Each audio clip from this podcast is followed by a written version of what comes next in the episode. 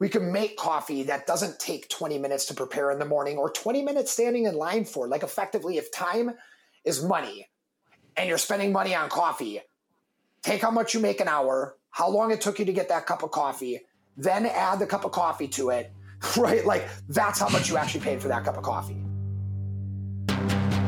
When this baby hits 88 miles per hour, you're gonna see some serious shit. That is the story of human progress. One inch at a time. I'm your host, Joe DiStefano, and you're listening to Stacked. In today's episode, I sit once again with my good friend, Adam von Rothfelder. If you don't remember Adam from an earlier episode of Stacked, he is the founder and CEO of one of my favorite companies, Strong Coffee. Strong Coffee basically got me through the birth of my son a few weeks ago. And it was in that vein when I realized that my first Father's Day was coming up. Uh, and depending on how quickly we can get this show out, Father's Day is either in a few days or was a few days ago.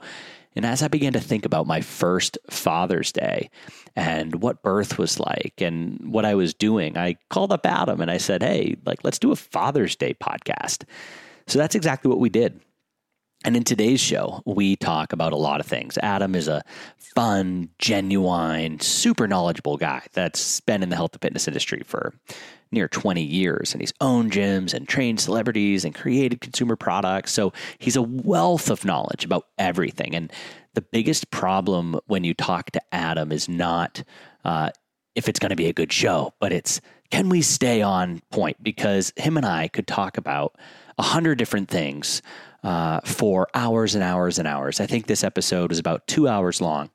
Uh, and we talk about a lot. And with the idea of this being a Father's Day episode, I try to bring us back, no matter how far we stray, to this idea of being a father and raising kids. And we talk about differences between having girls and having boys. We talk about how pregnancy and birth and becoming a parent changes you as a person.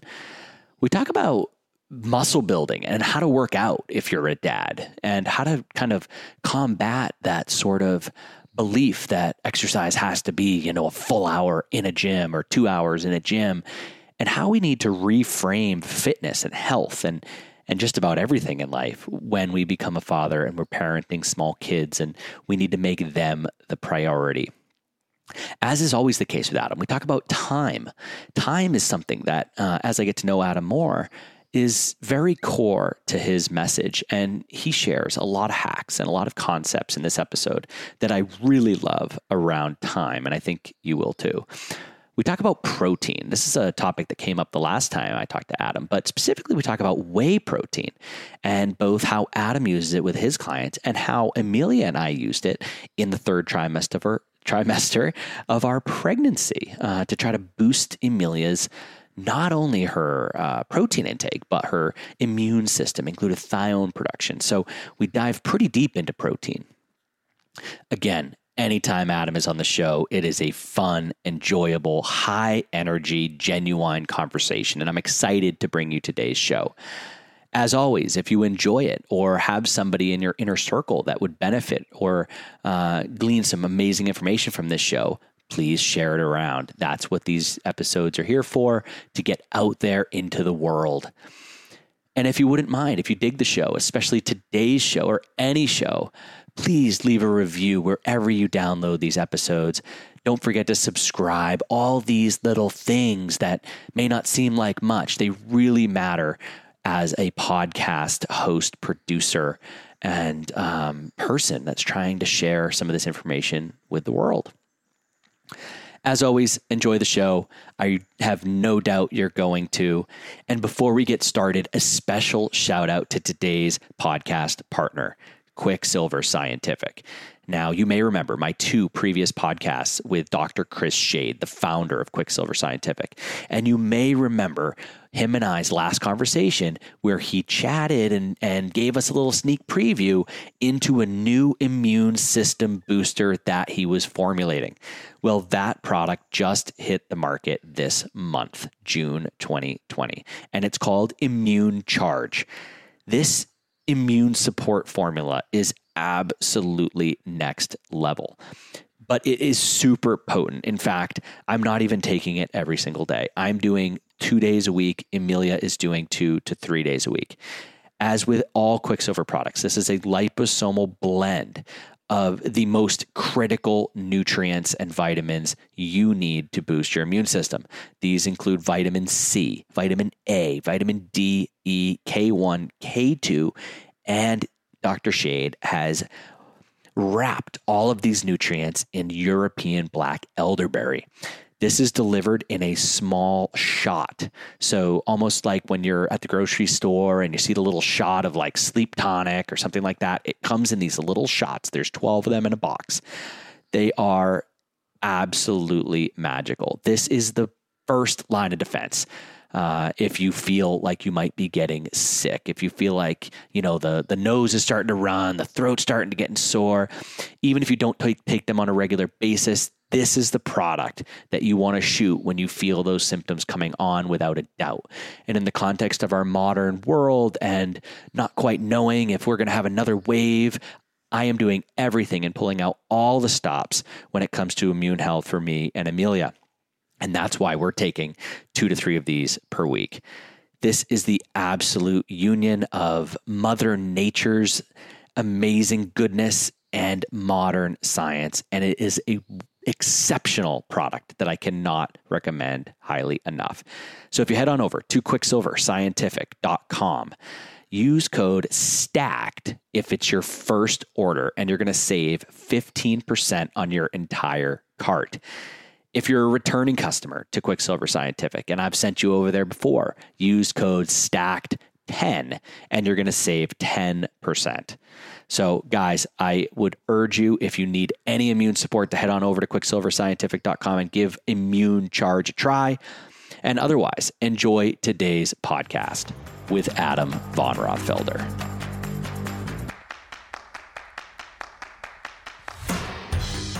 Well, hey, all right. So you ready to go, or do we need to break anything No. down before we start? No, man, right, let's cool. let's do. I thought we already started. Let's let's do this. All right, Episode three. two. episode two. So I I'm considering calling this episode "How to Do It All," but we're gonna have to see where we end up because if we end up talking about COVID or something, I'll rename it. But I have a good idea of a way to start the show, and it's this. You recently said to me, "Find out exactly who you are and then do it on purpose." And everything you do is on purpose. I remember the first time I had you on the show, you were talking about the kind of like graphic design lines, the guidelines or whatever that you left on the bag of strong coffee. And if I'm not mistaken, they're still on there because you liked the the sort of realness of that on your on your packaging.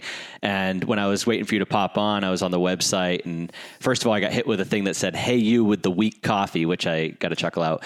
But then you offered me as a as a new visitor to your website a 15.5% discount. So, why does a guy that does everything on purpose offer his web visitors 15.5% off?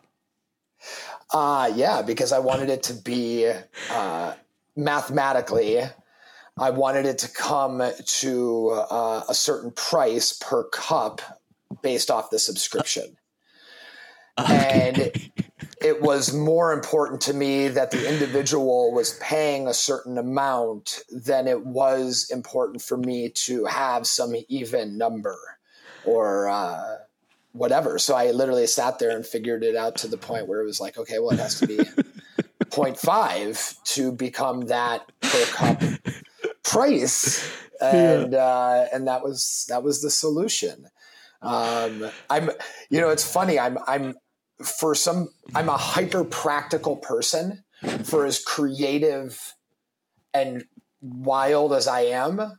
I'm, there's a, there's a sense of practicality that was ingrained in me as a union electrician to uh, just remain super practical and efficient. And it was, I'm like, why does everybody, you know, what does this come to mathematically on the back end? And I'm like, well, that doesn't make sense. I'm like, it should make more sense for the consumer on the back end than the front end. Got it. I have never seen a fractional discount, and I, I knew that there was going to be a story behind it and some kind of kind of comical thing. I just can't imagine. See, my brain wouldn't even go there. I wouldn't even. I don't think many people that own businesses, and and we'll talk about strong coffee more later on, but. I just I've never seen a company offer a fractional discount. So thank you for being who you are and um, and and breaking the mold and and zigging when everyone else is zagging yeah, man, it's just another way for me to kind of to kind of be goofy.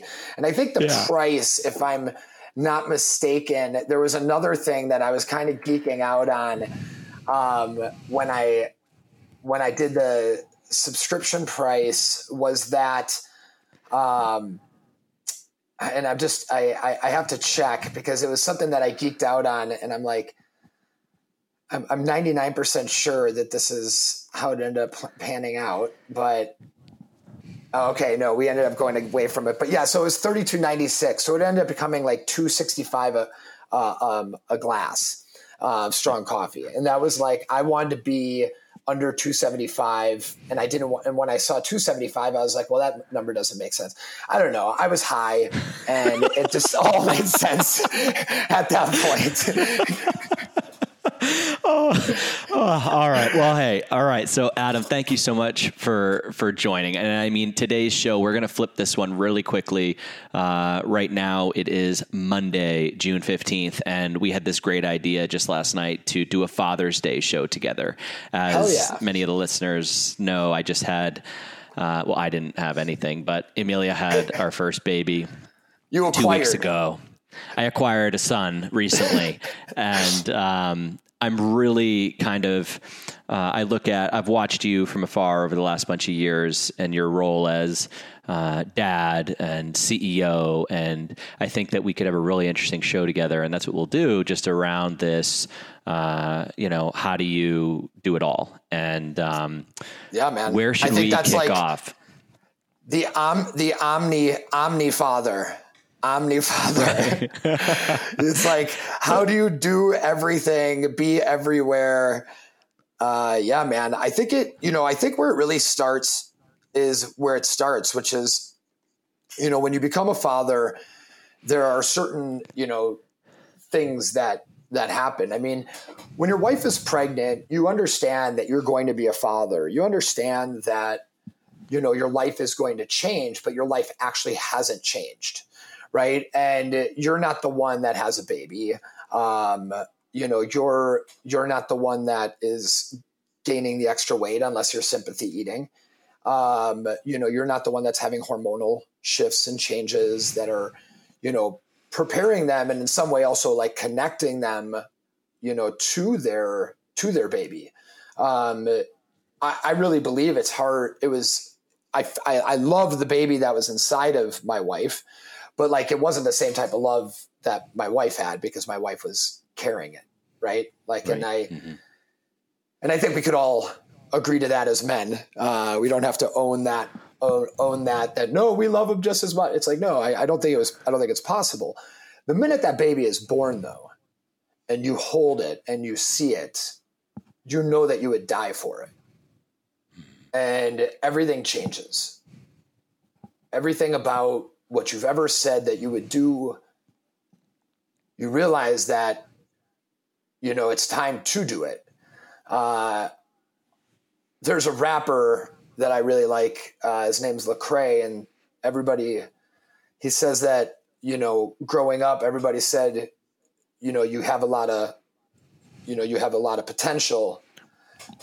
But as you get older, all you hear is that the rent is due. And there's like a there's there's like a coming of age. You know, somebody once asked me, when do we really go from being like a, a child to an adult? And I think it's kind of when we have a child of our own. Mm-hmm. and it, your sense of responsibility, your sense of working hard shifts. Everything shifts. So you have that you have that baby, and you you're you're you're not only going to be better you know for them you're going to ultimately become better for yourself and and i think it really starts with that kind of idea of like when we're sitting on the airplane and we're we're listening to the idea that we would have to put a mask on ourselves before we put it on our kid. And for some people, they'd be like, oh, that's insane. You know, but it's like, what good are you if you're passed out? So I think that once that baby is due, it's time to put the mask on yourself and learn how you're going to take care of your baby then. Right. So ultimately, you being in the greatest health yourself, you know, whether it's physically, financially, emotionally, and diving into each one of those sections and peeling back the layers so you could truly become your best self because you're not going to be the best father out, out the door. It's going to take, you know, some some some learning lessons, you know, internally and externally to to devise what kind of parent you're really going to be.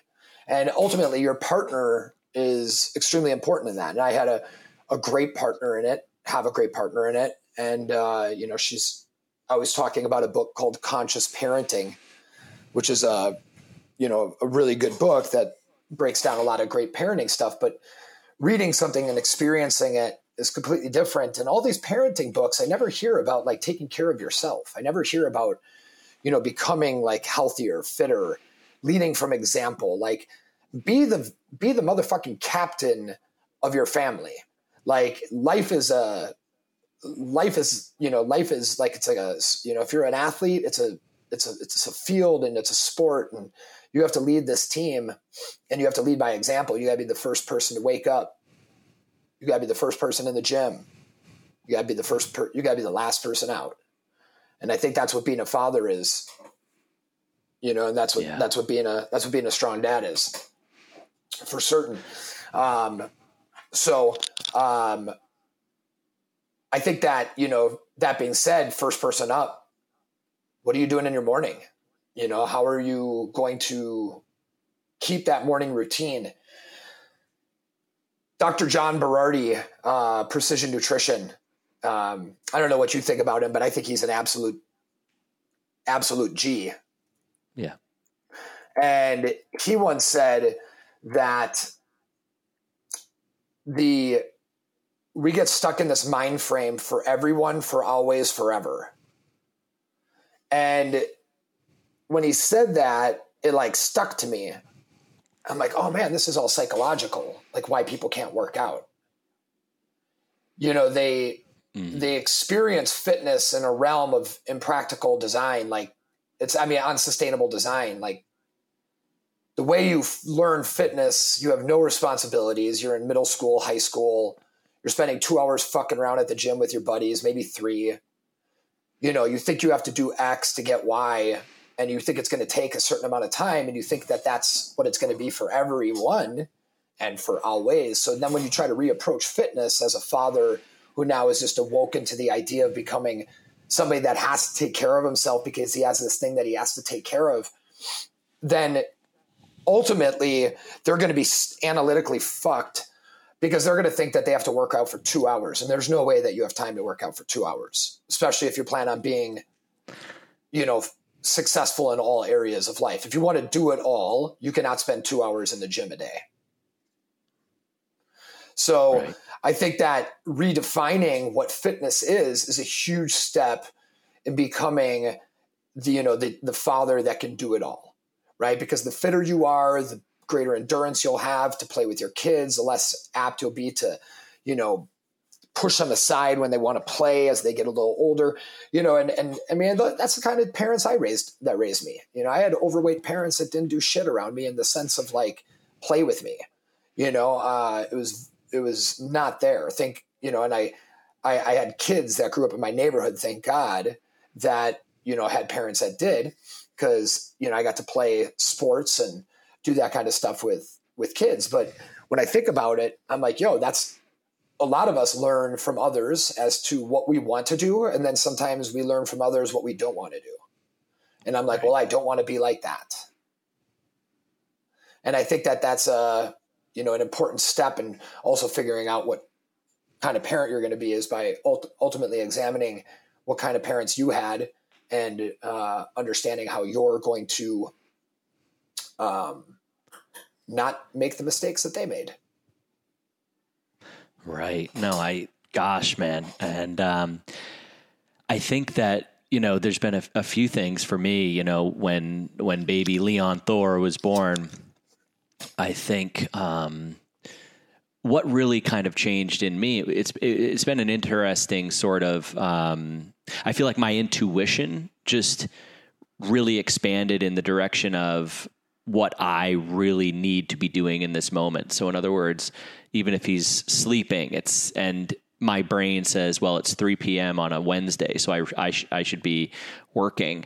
Um, my intuition, when I actually need to take a nap myself or um, go do something like breath work or go do like swing a kettlebell, I feel like my my sort of ability to kind of, I guess my my force fed thought is like you need to go work, you need to go make money, you need to go do you know do what you got to do to provide for your family. But then i feel like my intuition in terms of what do i really need in the long run what's going to benefit me the most is it spending an hour doing you know new reads for the podcast or writing a new blog or is it something that's going to expand my mind and kind of ground myself in this slightly sleep deprived maybe nutritionally deprived slightly from what i'm used to um, place that i'm in so that that's been an interesting kind of journey for me is that expansion and my ability to kind of have confidence in how I meander around and uh, a well, few things. You're, you're, you're so much more you're so much more conscious of it now. Like you said, like right. the minute that you became a father, there was a certain form of intuition that like immediately hit you. Like you were more aware of the doctors around you right? Like you were more aware of even the lights. Like I was like, yeah. The minute I held my kid, I was just like, boom, you know, like anybody right. try to touch this baby. you know, like it was it was very, you know, I, I felt it immediately. And right. and hey man, like I see a little I see a kid fucking around with my little kid at a playground, like I'll go fucking say something. Like I'm not, yeah. you know, there is there is not much that will hold me back if somebody's trying to hurt my kid. Um, you know, it's like I've gone up to a little kid and been like, "You little shit, you can't say that to her," you know, and it's like like a 15 year old kid. You know, it's like your shirt's um, off. yeah, exactly. Just flex a little bit on him, but um, uh, we'll get into the concept of future dating laws that I have around my daughters that I've already pre-established by the time they were like one. So uh, we'll, we'll talk about that later. But you know, so the the idea of the idea of you know managing expectations. So when you were like uh, what you said was you know you became more intuitive, you, you became more conscious of all the things that you have to do because effectively there's a couple things that happen when you become a father. Time becomes far more like finite. Because now you realize that you only have a certain amount of time as well not just like on a day-to-day level to put into the things that you want but on like a long-term level and the things that you'll do with your kid and like the things that you'll be able to achieve in your life.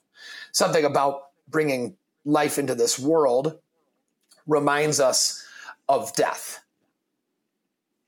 so we ultimately become a lot more conscious about leaving like behind say a legacy right mm. providing a greater future for our child so you know instinctively, kind of like how some people know unknowingly when they want ice cream that they're asking for like calcium or something, right? Like they're having this weird craving and their body is like defining around the, you know, where dairy comes from. And they're like, oh, ice cream pops in their head because it's an association machine. You're associating breath work, you know, better nutrition, greater sleep, exercise, monetizing through ads, making sure that your podcasts are staying on time as your commitment to your community. And that is like where everybody needs to be, right? Mm. Which is why you have Runga, you know, which is why you teach people that stuff because that's intuitively where your mind goes.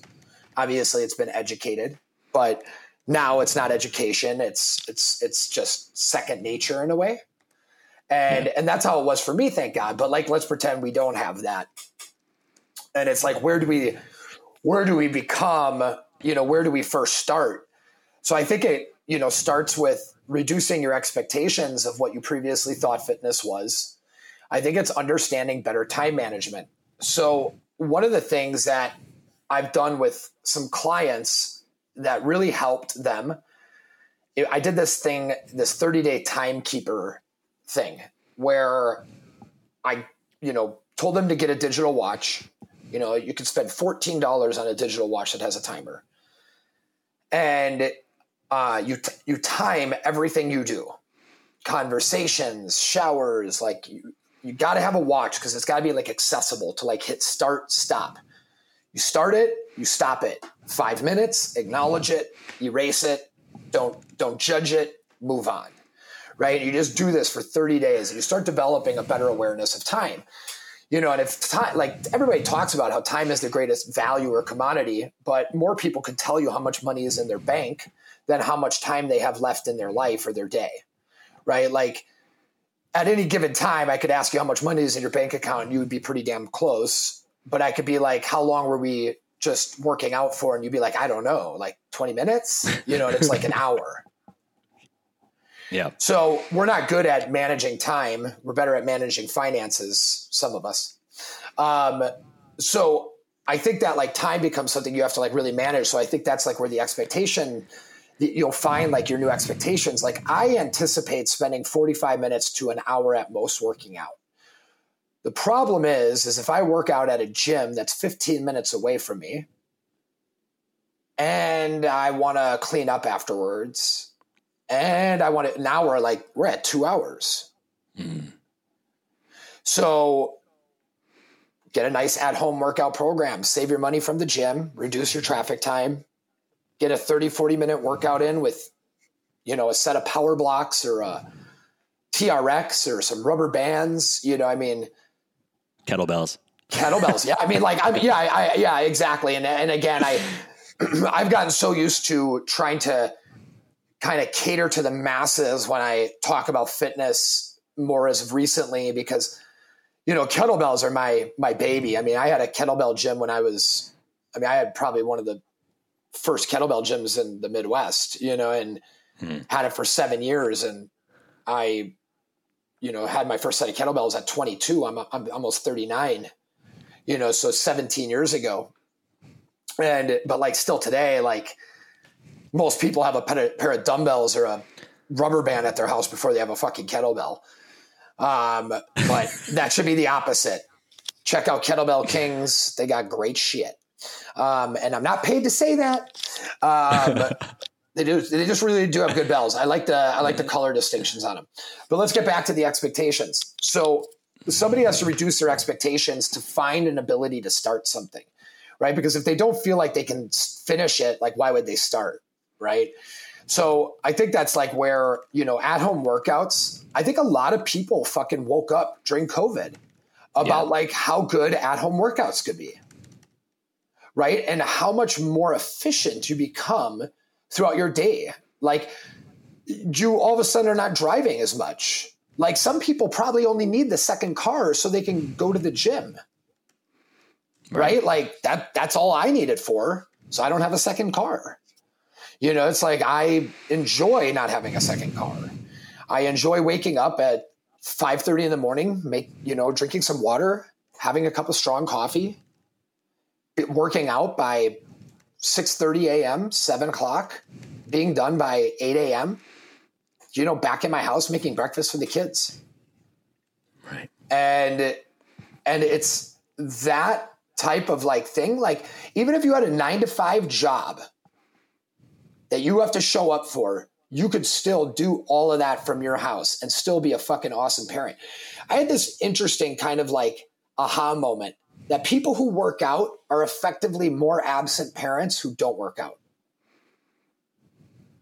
So I was thinking about the fact that my wife works at worked at a, a, a in a daycare for a gym, and they allow you to have your kids there for like two to three hours, right?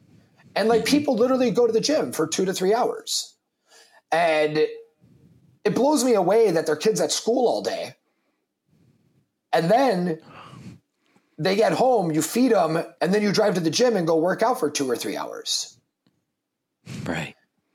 And it's like you haven't seen your kid for eight hours, nine hours, and now you're not going to see him for another three. By the time you get home, it's what, five, six, seven? And then you're, right. you know, rushing them to do their homework or, you know, whatever it is. It's kind of interesting. So I think that like being a parent, it's about changing your expectations of personal fitness, and you could actually be even more fit because you could be a hell of a lot less stressed out.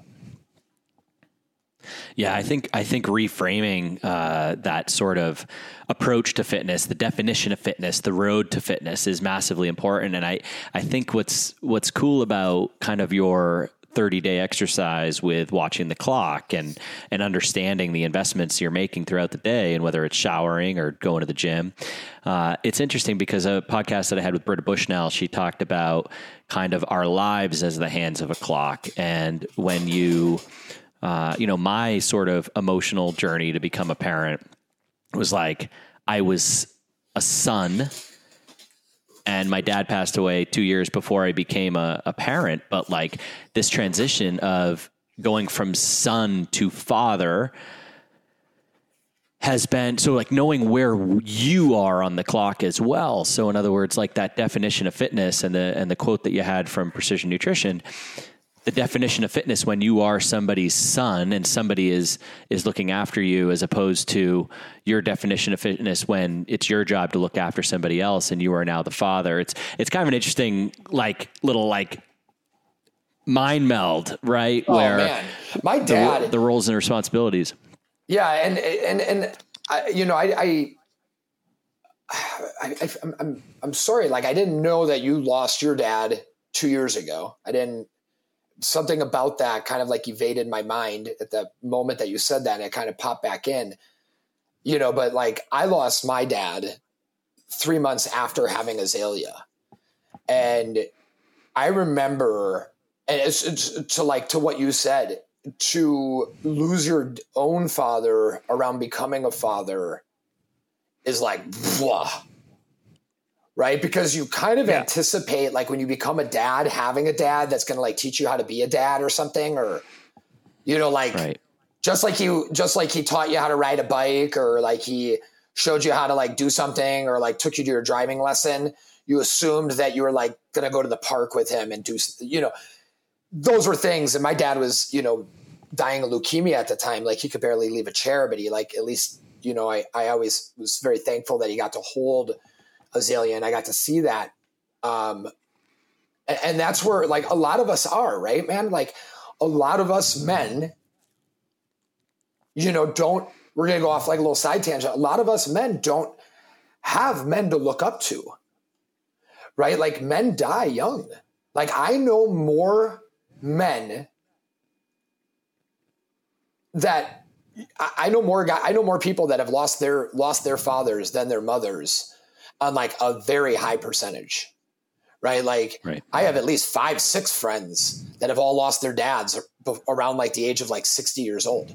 You know and i mean like good friends. I'm talking like five six good friends out of 10 friends that i would call like good friends. And that is a super high thing. And that is like that is also part of the awareness. That is part of the intuition. And if it's not then it fucking should be Right. right? Like there is a reason that we're dying. There's a reason that you hear this story so often about, you know, my dad died, you know, before I became a father. You know, you hear this constantly. And you know, it's it's it, one thing is it's like we don't talk about our emotions. We don't talk about our feelings. Dads, men do that. Right? Like find somebody you can talk to. If your friends can't talk to you about it, they're not your motherfucking friends. Or teach them how to talk to you. And if they don't want to learn, then they're definitely not your fucking friends. You know, it's finding support, finding mental health through physical wellness. I mean, men's cases of depression, you know, neurodegenerative diseases. I mean, I remember when I was a union electrician, I heard the story from like in one year, three different dudes that retired died within six months of retiring. Yeah. You know, it's just like stay busy, stay active, keep moving. Like give yourself a purpose, a reason to to wake up every morning. And I think the greatest reason is becoming fucking strong. Right? Because like being strong means that you can carry carry those that can't carry themselves in time of need. You know, being strong is being torn down and still standing up.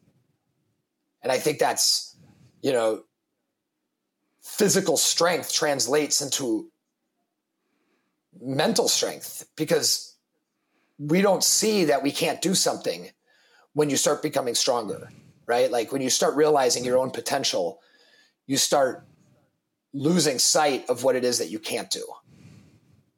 And so I think like starting off and working out in the morning, I think that's going to not only set your day off and like here, let's just talk about like a perfect workout for in the morning. Does that sound good, Joe? Perfect. Yeah. Okay, cool. Because everybody loves to hear like the perfect workout in the morning.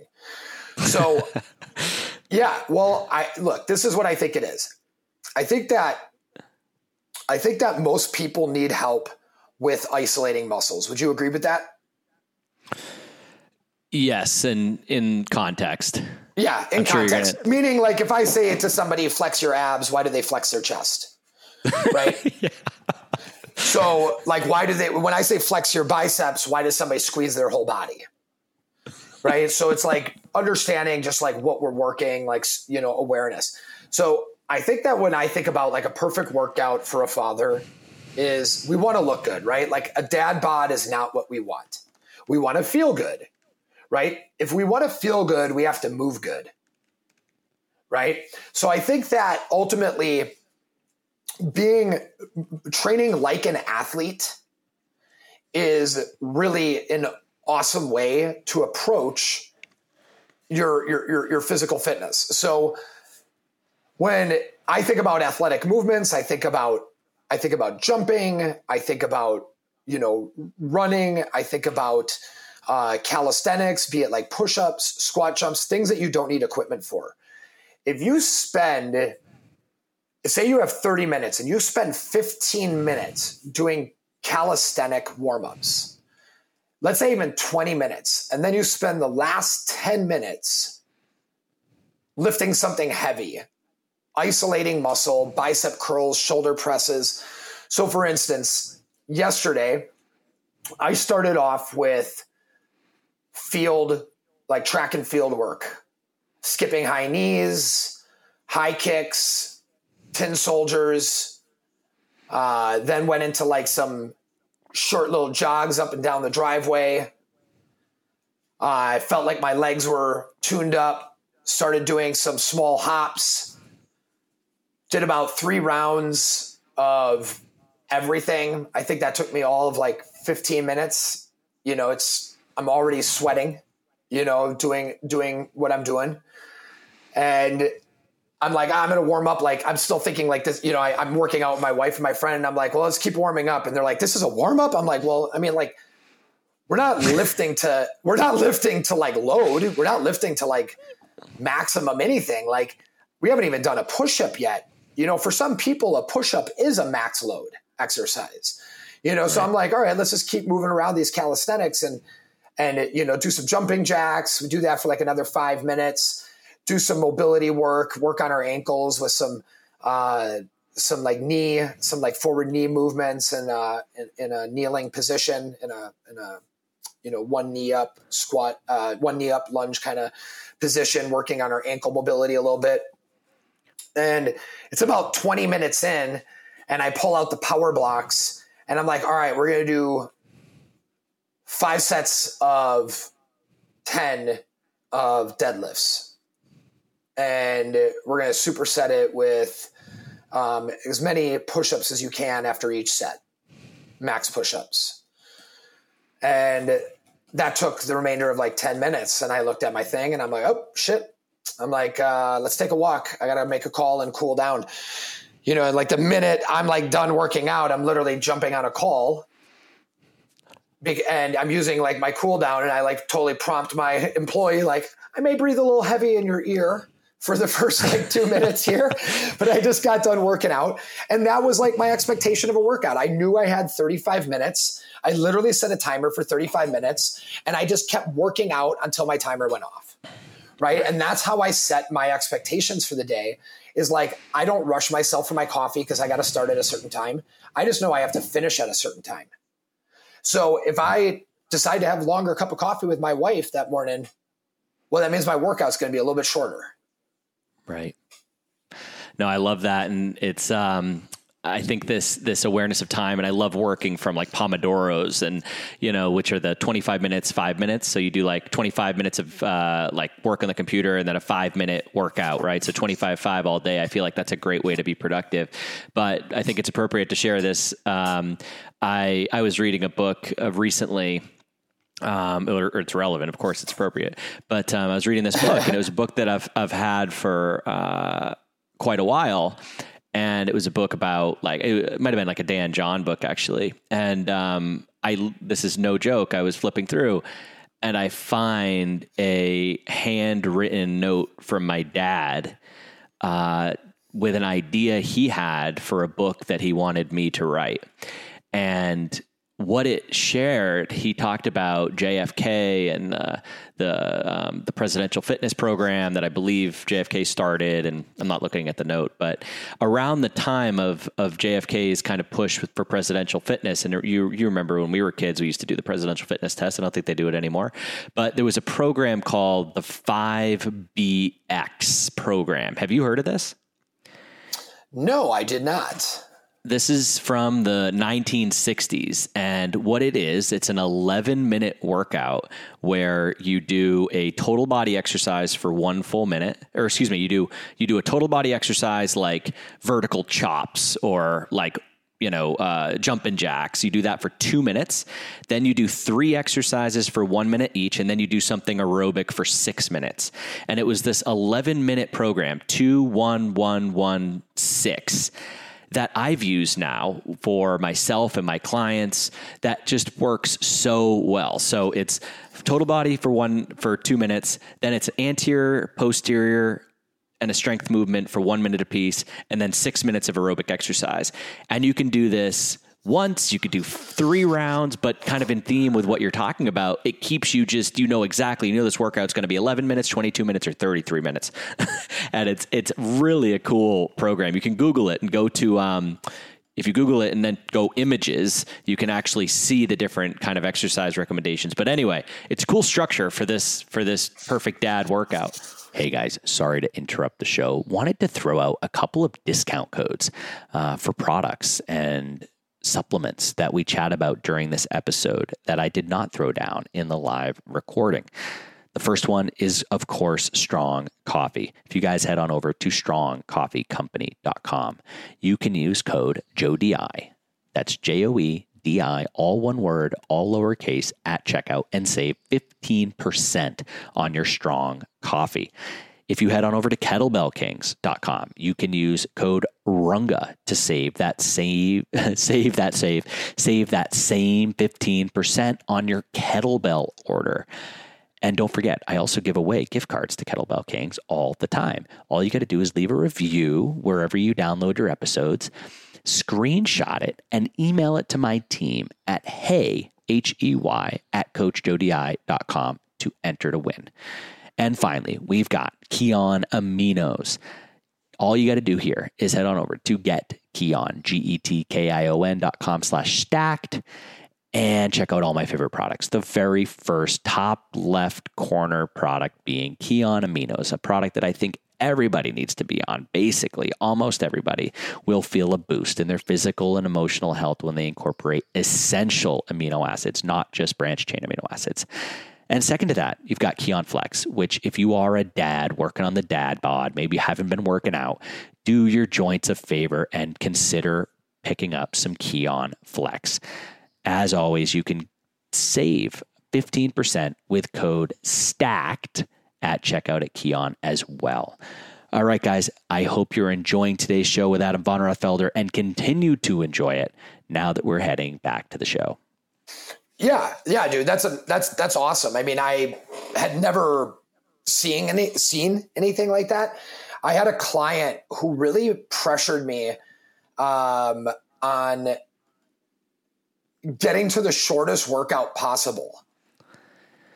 And it kind of reminded me of this part in a book I read about from Ray Dalio uh, on like the um, like the reduced like a like a reduced business plan right? And mm, I, I think it was i think it was in the book principles. Um, I thought I thought it was Ray Dalio. So it, it, it there was a, a, thing about how like a this you know two page business plan was formed, and it was like you know somebody brought like you know 15 page and he's like can you like shorten this down to like you know 10 pages and then he's like ah oh, brings it to 10 pages like can you break it down like five? And he like brings it down to five and he's brings it to him he's like this is great could you bring it down to three? And so he brings it down to three and he's like can you bring it down to two? And he's like man i just can't. He's like great a three page business plan. Right? Like that was kind of like that was kind of like the birth of like the this like very abbreviated like business plan I, I, heard this, you know, it was written in a book, and I'm totally drawing a blank. I'll, I'll, I'll follow up with it so your readers don't think I'm a total moron, uh, your listeners. Um, so uh, when I think about that, I, I was training the president, uh, the new president of Miramax, not not the scumbag Harvey Weinstein. Uh, you know, uh, Bill uh, Bill Block, who is a phenomenal individual, really great family dude. So I'm, I'm training the I'm training the the new president, the person who bought Miramax um, from the estate, and um, he was like, I got tw- start. We started working out together. he's like, I got 30 minutes for you. Well, like we'd be like 10 minutes in the workout. He's like, ah, I got like 15 minutes for you. So I started like, sh- so I started showing up with like 25 minute workouts and, and then it was like 20 minute workouts and he was, you know, he was paying me for an hour you know but it so it wasn't about like the time. It was about like this is all he had and he knew that. So i usually what i would do is i would just show up and i say what time is your first call? Or like what time do you have to be done? He's like and it'd be like 705 that i'd you know be asking him this question by the time he got me into the house. And he'd be like i have till 735 and he'd be so approximate. And I was like, okay, so we have exactly 28 minutes to work out by the time I get upstairs and get this all set up. So I just take a timer, set it in my phone, set it for 28 minutes. I start with the things that are the most important movement, quality, feeling good, right? So the movement quality, so mobility, and then, you know, wrapped it up with strength. And I use the mobility and movement quality as like the warm up. And it, it was like, all right, that's all we have. You know, that's all we have time for, but we did enough working out like that, he was almost 70 years old, working out like that in six months. And we started using some hacks. We started using like blood flow restriction on his arms. Um, I started using uh, variable resistance training, like putting him under high loads with rubber bands. Mm-hmm. Um, so a couple of nice little tricks. He mastered the get up. Was doing like you know, uh, 22 kilo get up he's a skinny little guy, skinny little five eight, like very very thin, 160 pounds, 150 pounds, and um, got very strong. And you know, he had a I mean, dude had a six pack. When I met him, he was literally talking about getting, you know, some kind of like surgery on his stomach to like get rid of like the fat because he was like doing yoga all the time. And he showed me what he was eating, and I was like, "Damn, bro, you got to eat more." Like yeah. you're you're so catabolic. I'm like, you need more protein. Like you need more you need more resistance training. You gotta, you know, st- stretching is great, but you need to fucking lift something heavy. You know, and I got him to like deadlifting. I think like he got up to 185, which was pretty cool. You know, I mean, yeah, for a 70 year old guy to be deadlifting 185 in his bathroom, you know, I mean, it was it was pretty funny. Um, Wait, he was lifting of, 185 in his bathroom. Yeah, so we he had like a large bathroom set up, uh, set up as a gym. So it had like he had a yeah, it was like a it was funny, man. We would use like we would use like the bathtub sometimes to like put his leg up on for like split squats or you know like it was it was funny. It was just kind of like a fifth bathroom in the house that he turned into a gym. That's funny. yes. You know, he was new to fitness. He like I made him get the power blocks. I made him buy the TRX. Before that, he was just doing, you know, yoga. And yeah. uh, you know, he started liking lifting heavy shit. He's like, I feel good. What was funny about it was he was under a lot of duress at the time. He was a young dad, you know, he was an old dad, meaning like he just had like kids too that were young. And he was much yeah. older. And he was under all this stress under like Miramax and taking over like a company that did not have a good name. And working out really empowered him. He like became like more like like less like quiet. You know, less Right. of like a he became like more powerful. It was very interesting seeing like how it changed his psychology. And I think that um for some of you sleepy dads out there, you know, you need to you definitely need to wake the fuck up and make sure that, you know, you're on point mentally and physically uh cuz there's some weird shit out in the world. You got to make sure that you can take care of your kid. So, 100%. I, working out in the morning. Step 1. Step 2. Food. where'd you put, where did you bring his protein? Uh, yeah. So, uh, protein, I like to stay around like the 0.75 to one gram of protein per body weight, uh, per, per, per, um per pound of body weight. Um, so I'm a big fan of the idea that we are losing muscle because we have become a protein snacking nation. Um, so we don't consume protein in, in high enough amounts to elicit anabolic potential. And our, our anabolic switch is not being tickled uh, by your 12 gram think protein bar, right? So you're effectively just throwing calories into a dumpster. And when I approached his diet, he was like one egg in the morning, you know, like this and that. I'm like, fuck that. You know, you wake up. I'm like, you wake up, you I want you, I want you waking up, I want you taking um, you know, I did a scoop of strong coffee with him and um a thing, uh, one scoop of grass-fed whey protein, all shaken up in a in a shaker bottle, um, and that was forty-five grams of protein. Like first thing, like waking up within thirty minutes. That's like a you know a a, a, th- a tried and true thing that I believe in heavily from precision nutrition uh, you could do intermittent fasting. I mean, like there's there's benefits, you know, calorically or psychologically, I guess. You know, like as long as you're doing it right and not actually consuming calories, you know, you're you're achieving some things. But if you really just want to get as ripped and as strong as possible, consuming 30 grams, 45 grams of protein within within 30 minutes of waking up is tried and true going to be it, right? Like Yeah.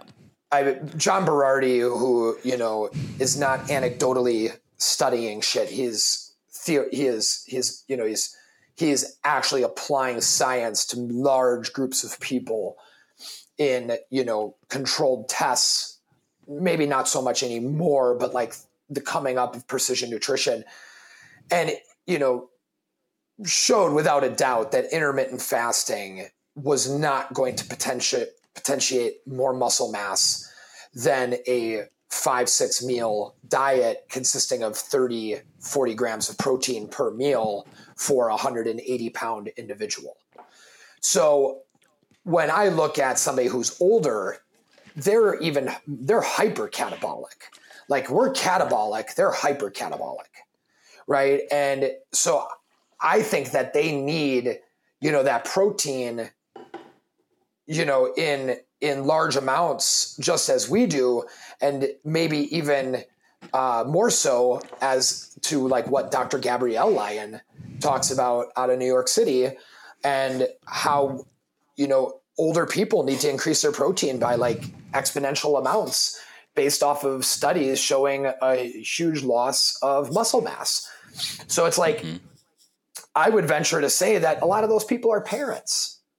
You know, that are losing muscle mass, right? And not because parents are losing muscle mass, it's because there's a lot of people that are parents, right? Like, so if you're a parent and you're becoming a parent right now, or, you know, whatever it is, ultimately, like, this is your moment to correct, you know, a, a metabolic nightmare right now, you know, not, not experience it, but, but, you know, resist against it, resist against losing muscle, resist against, you know, becoming fat, resist against disease. Uh, you know, I don't know if it's too touchy to talk about COVID, but I mean, we have people dying, and it's like, hey, man, like a majority of those people that were dying were obese, diabetes, heart disease. Like, I think 99.9% of them had pre existing major conditions, right? Yeah. So it's like, I'm pretty sure that when the next thing comes, and there will be a next thing, and that's not to scare you, but it's to prepare you. I once worked for an old guy, and he said, Don't live life in fear, live life aware. And that stuck with me from the age of 16. And I, I think about all these people that are just not aware of the risks of being unhealthy. Because you hear people even say, oh, I don't care if I'm a little, you know, I don't care if that I'm overweight. I'm like, well, then you must not care that you're healthy. Right. Like that's what you're effectively saying. And I don't think that's what they're saying. Because I don't think anybody wants to be unhealthy. I think we look at Maslow's, you know, like the, the hierarchy of needs. And, you know, we, the, the baseline of, of, of everything is our own personal needs, right? Like these, these, these, these baseline things. It's a, have you ever seen the triangle, like the, the hierarchy? Yeah. You know, Yep. psychological needs, air, water, food, shelter, sleep, clothing, you know, reproduction, reproduction, becoming a parent. It's a psychological need. You know, and and right now it's like a scary time where a lot of us are are like being are being pushed to not have like you know proper food because you know you may have lost your job or you know sleep because you're fucking stressed clothing because you can't afford it reproduction because you're thinking about not having kids these are like basic needs that we have that we have to find a way to take care of as individuals and you know parents need to like think about it for themselves or it's not going to happen for their children Absolutely. And I, I, my podcast with Ben Greenfield, he, he told his advice to me in becoming a parent was remember that you're raising your grandkids, not just your kids.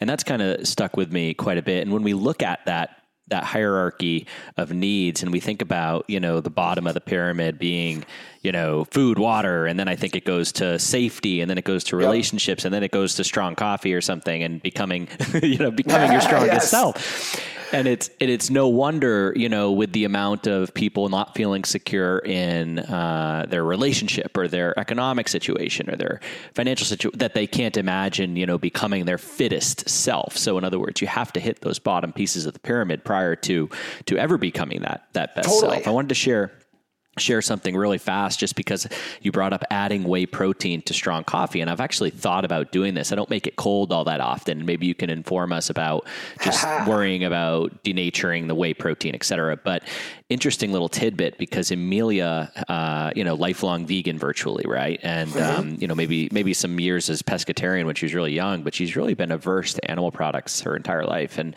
uh, you know, not only when she became pregnant, but prior to that, she, you know, began taking shots of collagen because um, we just felt like she had to get some protein and wild caught uh, marine collagen was this sort of like the first sort of pawn that you know I kind of worked into the the chess game to try to get her at least. i least will some get protein her to have protein and then, and then you know, and then uh, not BCAs, but uh, Ben's Kion aminos were kind of like the next thing because I felt like, well, if she won't eat 20 grams of protein, uh, five grams of aminos is probably going to give her at least some essential amino acids. But back to the whey protein. Um, because I think whey, you know, and uh, I guess let me tell you one more piece of the story is when she was in her third trimester, I became very uh, concerned about her protein intake just because I didn't feel like uh, she had gained very much weight throughout this pregnancy, and uh, and I was concerned about the baby getting enough protein, and and so we we chatted about it,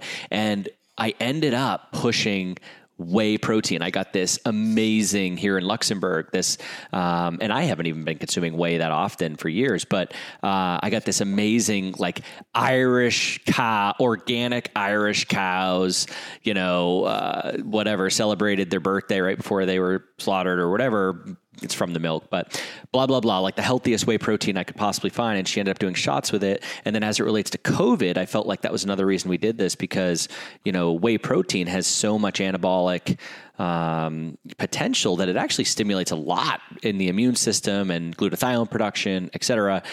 Talk to me about whey protein a little more, Adam, because I feel like a lot of people kind of moved away from it because of the the demonization of dairy, the fears of mTOR, overdoing mTOR, or overdoing protein in general. And I think it's it has a place. And like I said, I've even stepped away from it years, you know, over the last couple of years. But I put it back when I want to gain muscle, and we put it into our final trimester of pregnancy. So obviously, this this food has a role. And and the last thing I'll say, if you want to weave in just the amount of protein, because I, I get a lot of messages as to how much protein can we really have? Are you worried about absorption? What's you know you don't want to top it out, etc. Talk to me. Yeah, man. Uh, protein, fun thing. So one, I mean, whey protein is the ultimate protein, right? It is. It is the it is the granddaddy of them all. Like anybody who says that plant based protein is as effective as whey protein is not getting the right amount of nutrients to their brain. So they they are mistaken. um, there are many reasons why. So one, plant proteins are very fibrous, and we don't really digest and break down a lot of these fibers and the proteins that are in the time that they digest, right? And the proteins themselves are lackluster in certain amino acids that whey protein is effectively very high in. Now, you could substitute amino acids that are fermented vegan amino acids and put in extra leucine valine, isoleucine, right? Like you could do BCAAs. that. Yeah, the BCAAs, right? You could do that. And I, I forgot what year it was, but it was it was a couple years ago that they basically, you know, came to the scientific community came to a conclusion that it required a certain amount of leucine in protein to trigger this anabolic potential. And that has been the tried and true conversation since that has come out. And I've tested it. You know, I've seen what plant based protein does. It does not keep me looking the same way ever. I've tested it numerous times. I have taken friends and that were on plant based proteins, put them on a whey protein, and in 30 days, their muscles look completely different. Right. So, whey protein is amazing for so many reasons because there is not just one whey protein. There are whey isolates, there are hydrolyzed wheys, there are there are all different there's caseins, there's right? So there there's all these different size peptides and whey protein products out there that have different purposes. Something that slowly digests something that fast you know fast absorbs. Um, you know if we're talking about reducing catabolic activity during a workout you want the fastest absorbing amino acids to reduce catabolic activity. So you want the smallest peptide size, which would be something like straight BCAAs or amino acids during intra workout. But pre and post workout, you do not want to eat a meal like an hour before. Like the time it's going to take to digest that meat and those potatoes, like that is not what you're going to want to do. And if you're working out in the morning, you're certainly not going to want to just wake up and shove eggs in your face. So I have been a huge fan since probably 20 years old when I first heard Dr. John Berardi on Carl Lanore's Superhuman Radio, which was a you know internet podcast that still exists. Carl Lanore is an, an ultimate G and you know old school in this podcast game, and he they were talking about whey protein and and like there's whey protein concentrate like that's dog shit like companies that use that, like Super Coffee and some of these other people, like that I see, like put like whey concentrate. It's like, yo, I, you know, people are lactose intolerant. 63%. So it would actually be more surprising to hear that somebody is lactose tolerant than lactose intolerant. Yet social social norms would have us say, "Oh, you're lactose intolerant?" It's like all those people should actually be looking at us being like, "Oh my god, you're lactose tolerant?" right? Like that actually should be the way we say it, but like we like to make other people feel less, you know, so like not being able to do something is like less than us being able to do something even if it's not good for us, because it probably still causes inflammation and other issues. So when I look at a whey protein, I look for an isolate, which is going to be a pretty small peptide size. It's going to be lactose free. Um, it's going to be like a pretty quick absorbing. You look at the amino acid profile, you'll see that the leucine is 2.2 grams. There's a lot of like conversation around how much one can absorb or how much one can utilize at once. And there's all these like theoretical ideas around how much one can absorb. I think effectively, if you take uh, 25 to 30 grams of whey protein a day, I mean, uh, it, like at a time, that's all you need, right? You don't need that much. I don't think there's a lot of loss in it because it is a smaller peptide right? It is going to absorb pretty readily. And the science industry has figured out things like estrogen and histidine and other things that help with absorption and, and, and activating uh, like certain comp, you know, certain compounds, uh, proteins like enzymes that help you digest the uh, the protein fat, you know, faster. So there's less, you know, so there so more of it is utilized. So, but that all being said, I try to get only 50 grams of protein through supplement. That's about that's about my fill on protein a day. Like I 50 grams is you know is, is as much but that still leaves me with having to eat 120 grams of protein which that's a lot of protein like if you saw what 120 grams of protein looks like it's kind of it's, it's a lot, you know. But it's what's needed to effectively, uh, you know, maintain lean muscle mass. And you have you have you know like people who, you know, have you ever had a girl client who's like, I don't want to get muscular. Have you ever had a girl right. say that to you? Right? Like, bitch, Every please. Like, you think muscular happens on accident? Like, these girls that are doing CrossFit are eating as much as a guy perfectly balancing their macros, taking proteins, amino acids, fish krill oils, doing accessory work, hitting their biceps. Like they didn't just become like that overnight. That was like six years of them eating a certain way and training a certain way. Right. Like, and they're a freak. And yeah, and it's their full time. It's their full time job.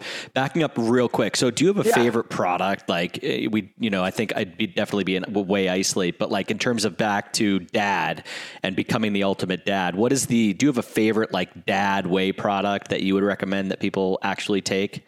Dude, I really yes, I do. Um, I will. I will give this company a shout out too because uh, the the kid has really great ideas for supplements and you know not all of them i agree with the ingredients but his whey protein is the cleanest and most delicious whey protein i've ever had in my life the the the the the label on it is fucking so clean and i know where he manufactures it and i know it's a really good facility uh, the company is called Myoblox, and it's a uh, they're you know they're kind of like bodybuilding centric.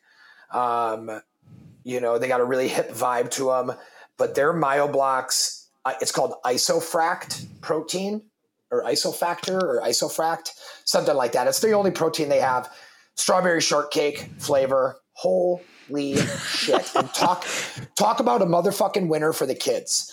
I take a scoop of that and uh, a, bana- a frozen banana, a little MCT oil, little coconut milk, and some water and some ice, and I blend it up and turn it into the most delicious, what they think is a strawberry milkshake. I even put it in a little cup with a lid and a straw. So it's like full on, like mock strawberry milkshake deliciousness. It is so good, dude. So good. It's sweetened with monk fruit, no artificial flavors, grass fed. You know, I mean, grass fed like crazy, dude. Like you would believe, you would not believe how many companies don't use grass fed products. Right. Right. Like not using grass fed, you know, ingredients when you would think they totally would be. And Myoblox really blew me away that they were using grass fed whey protein and they weren't using sucralose and there was no dyes in it. So they they had me when I saw all that. I was like, sweet, this is a really good protein. Yeah, no, I'm I'm looking at it now. We'll link to it in the show notes. Yeah. I, I, was actually just this morning, real fast, and, and just along the lines of essential amino acids. And I'm curious if you know kind of how many EAAs would be in like that 25 to 30 gram scoop. But but a thought I had this morning that I wrote on Facebook, and I think it was pretty early. I got to check it and see if I actually hit post on that thing. But it this idea of essential amino acids, whether it's in whey protein or or just taking them straight I have noticed so many people that just feel amazing when they incorporate 5, 10, 15 grams per day of these things into their regimen. And I had this parallel like, this really needs to actually replace multivitamins. So, when people add a multivitamin, they're trying to add this sort of like nutritional insurance, quote unquote, right? And when we look at commercial multivitamins, they're like absolutely frightening sometimes. But ultimately, people want to feel better physically and emotionally. And I feel like that's what people actually get, especially if they're lower in protein from like these essential amino acids. So, um, just a tidbit what do you think about amino acids replacing multivitamins conceptually? Well, I mean, man, I mean, multivitamins are a fucking joke. Okay. Like they're, they're, unless you're consuming multivitamin, I mean, unless you're consuming multivitamins that are very high quality, they're a joke, right? They're all right. they're all synthesized. Like the likelihood of you absorbing them is like so low. It's like eat an eat an apple and get some get some, you know, greens like a greens energy drink. Right? So I think amino acids are definitely something that should be part of your morning or even your night routine. Um, I've experimented with aminos at night and have found very interesting anabolic effects when I wake up in the morning and actually look harder in the morning where my my my abs by harder I mean like my abs are more pronounced, right? And it helps me stay away from cravings at night, food cravings. So I'll like sip on amino acids like post dinner and just enjoy enjoy that. And you know, you can get them in some fun flavors, so it's kind of like you're drinking like a little tropical drink or some shit. Throw it on some ice and you know, you can you can fool yourself into having a good time. No doubt. All right. So, hey, I got another question. Let's get off protein. Let's go Let's back to training. Now, one thing you have two daughters. I now have a son. Is the show going good? Is the show going good? Is it good? Yeah, it's no, it's great. I just realized we good. talked about protein a lot, and I want to get back to the alpha It's all dad. I want to get it's back to. Is everybody having a good time? Everybody's having a good time. so, so it was kind of an interesting thing when I found out that Emilia had a boy inside of her growing. I had a kind of a strange, like, almost like a sigh of relief. like, like you have two girls. So talk to me about like parenting a girl versus a boy because again, I had this kind of strange feeling of I can do this. Like I, I, I felt a little bit more confident when I found out I was having a boy as opposed to a little girl, and I would have loved to have a girl. But I think like it to me would have carried like a little bit more pressure. And I don't know if this makes sense. Yeah, of course. Um, so I, I, I, don't know what it's like to raise a boy except for myself.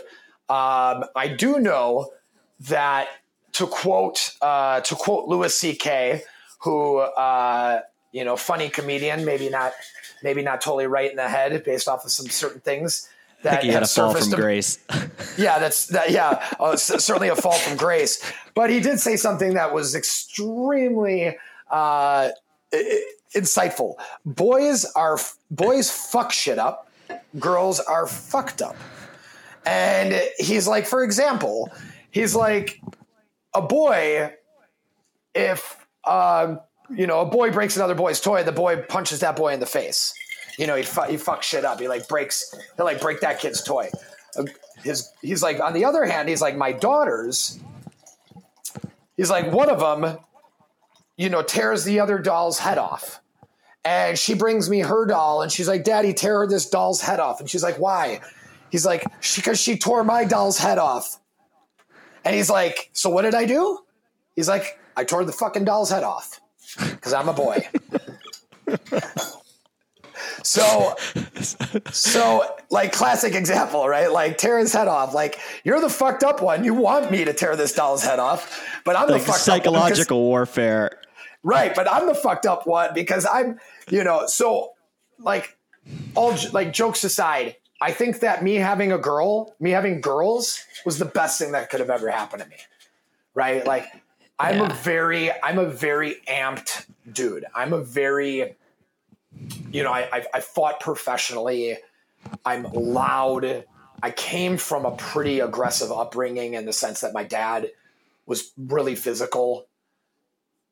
I would never touch a girl.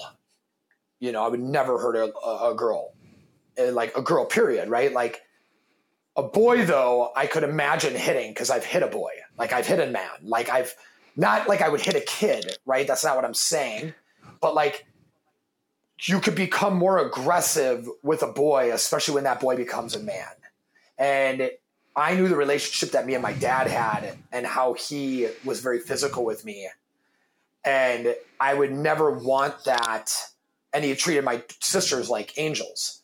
I would never want that part of me to come out. So I, I hoped for girls to help me like soften myself and to like be my best self because like I'm my best self around my girls and I hope that came out right, you know. But like, I No, think like it- It did. It's it's an amazing counterbalance. Uh, nature, Mother Nature is it knew Mother Nature. Mother. Nature knew. Don't give this man a boy, right? Like I'm just I'm too intense, and like you know I have tons and I have nephews and shit, and like I've watched them. I raised them. My brother died. You know I I you know there's so he had you know two boys and like.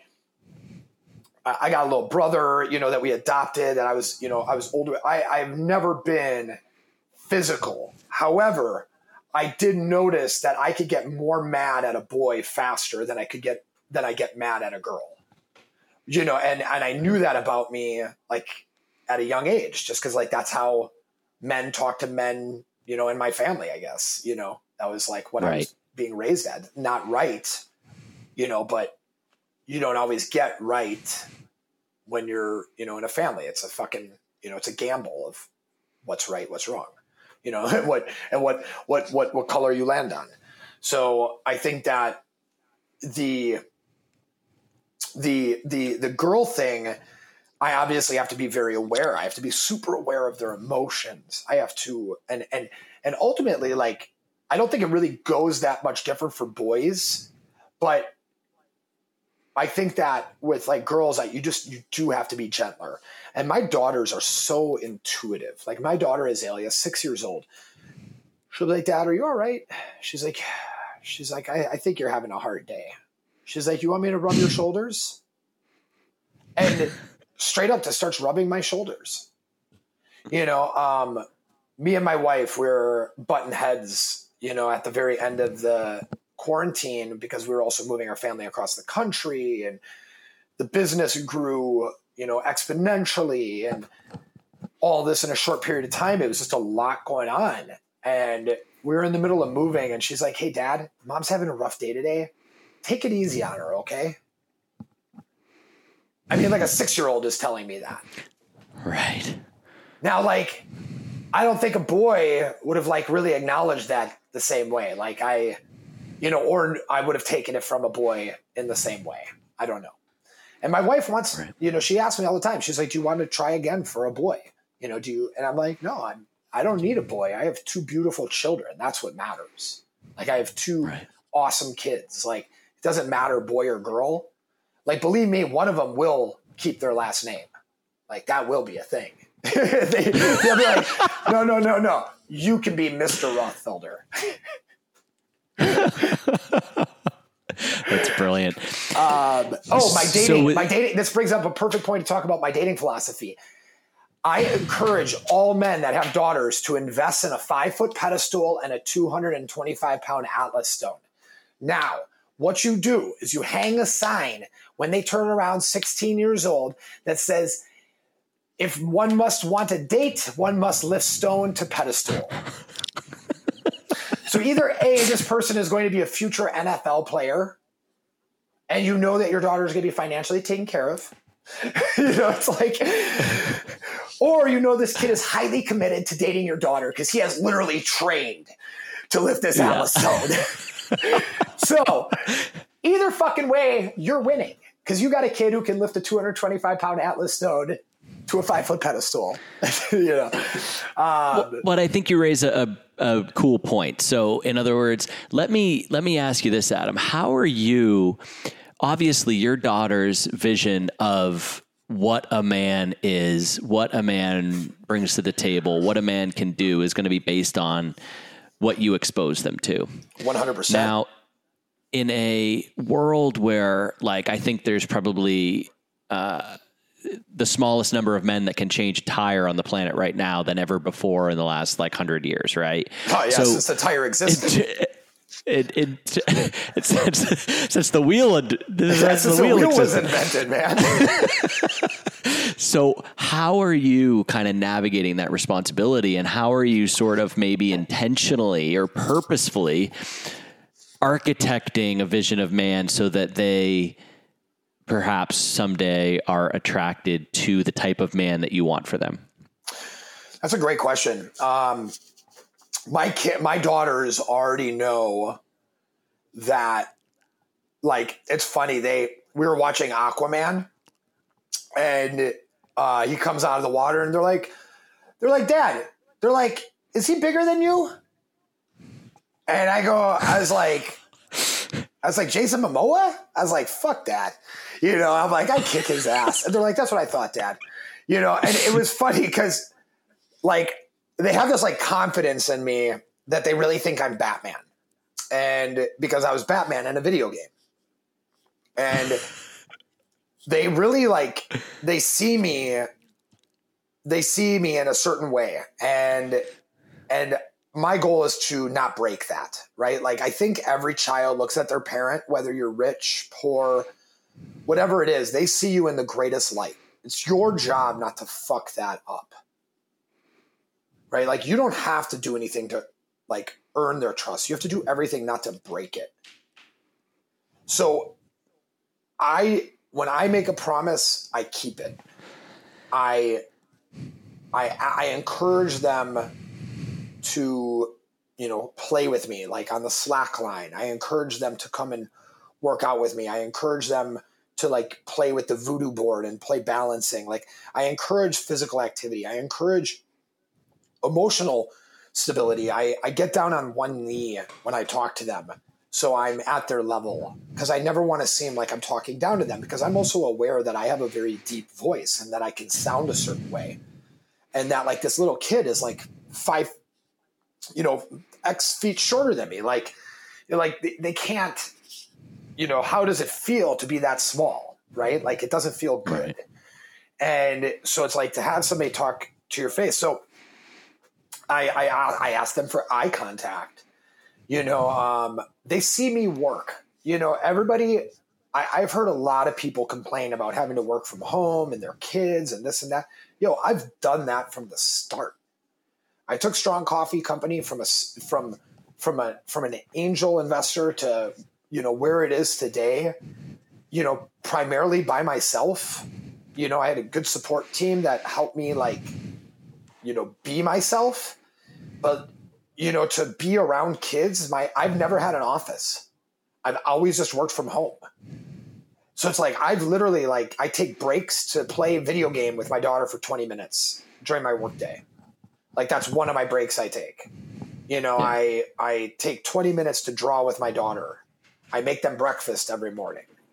Right? Like I am making sure that they are understanding the values of how important family is and how important it is to respect one another with you know us even you know moving here back you know back to Milwaukee Wisconsin and where family is and we did that because we wanted them to see how important family was and I mean, I'll tell you, like there was a point that we could have really broke their trust in this whole thing. You know, we we we mentioned to them that we were going to move to Milwaukee, that we were thinking about it, and they were so excited to be around grandma again and be around grandma and, and, and their cousins and everything. But then at the same time, we were like, fuck, we really want to, we, Sally and I, really want to move to Colorado. Right? Like, we were mm. just talking about, they got so excited about Wisconsin that we literally,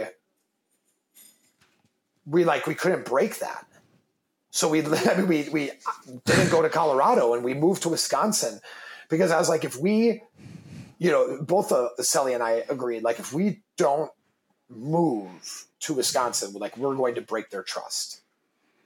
And, and I think, like, right now, you know, you said that there's a, you know, the, the, the parent that couldn't change the tire. I think the parent that couldn't change, I think the parent that could change the tire in some ways also couldn't handle today's like social issues couldn't handle like today's you know crazy things that your kids are being you know bamboo you know like just confronted with like you have to watch everything on fucking TV before your kids can watch it because they are literally slipping shit inside there. Like Cartoon Network is literally sleep, slipping in veganism to hmm. children's programming talking about fucking tofu and shit. And it's like, you can't be on autopilot at any moment with your kid. You have to be completely conscious, boy or girl. And I think, like, ultimately, like, the biggest thing I can do for my children is to not not constrain them but to support them and to protect them but not stop them from experiencing, you know, they, they have to experience pain, but it has to be in a controlled way. They have to experience certain things, you know, and and I know that and they're gonna get hurt. And I think the best thing that you could do for at that moment is just let them know that they can trust you and that they can come to you at that time.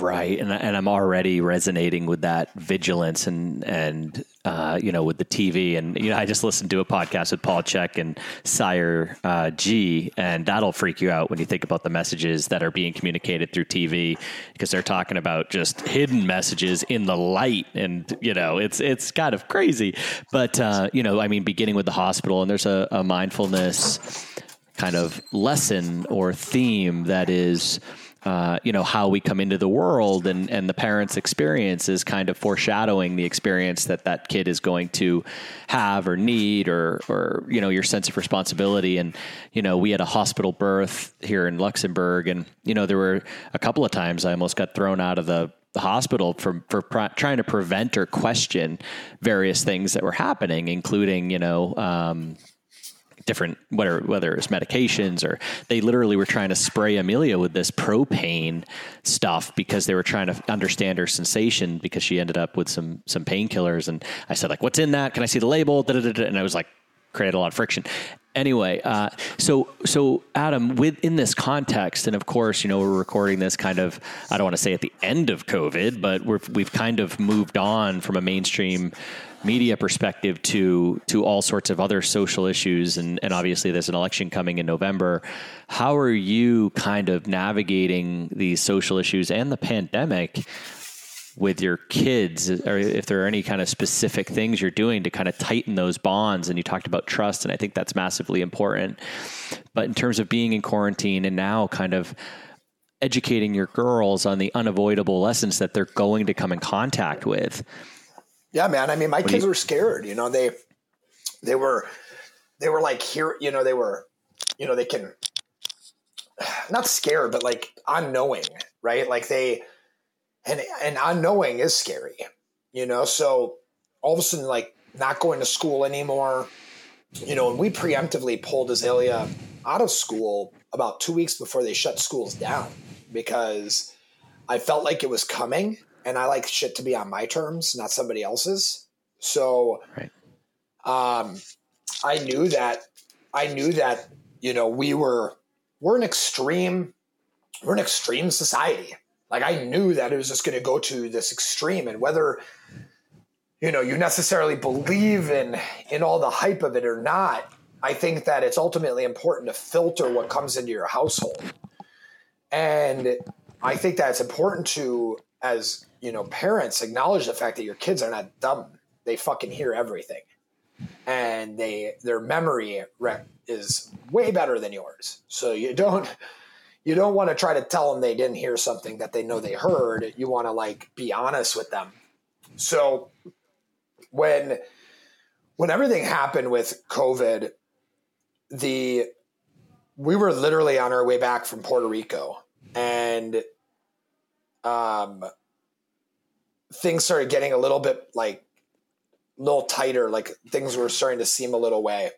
And we got home and we instantly like for some reason i went on like imperfect foods and and i just like ordered i ordered like a bunch of food and i ordered like a 48 roll of toilet paper from a website and i was like yeah i'm like we're just gonna get some essentials. Like i don't really understand like what's gonna happen but like we'll just you know in case we have to like get locked down i have some friends that are like you know conspiracy theorists that are really deep into it. So they were kind of like sending me some stuff. I was like well just in case my crazy friends are right like you know because i'm crazy too and i kind of believe this shit. So i'm like all right like let's see what happens. So we bunker down.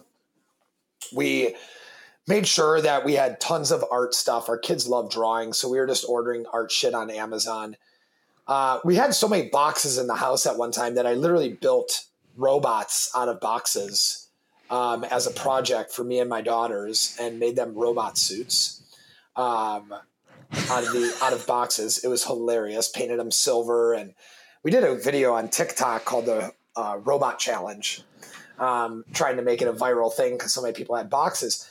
But I mean, effectively, like I had to, you know, at the same time, like let's just talk about like at the same time, my company is growing 110 percent. While I'm under the fear that manufacturing may cease hmm. and that source lines, supply chains might dry up with product provided this you know pandemic and where how far it goes or how, how long it goes on for or whatever it is right so trying to manage all these things all while at the same time now not just having one kid at home but having both kids and trying to entertain them. So i woke up earlier started waking up at four in the morning working for three hours then working out then making my kids breakfast.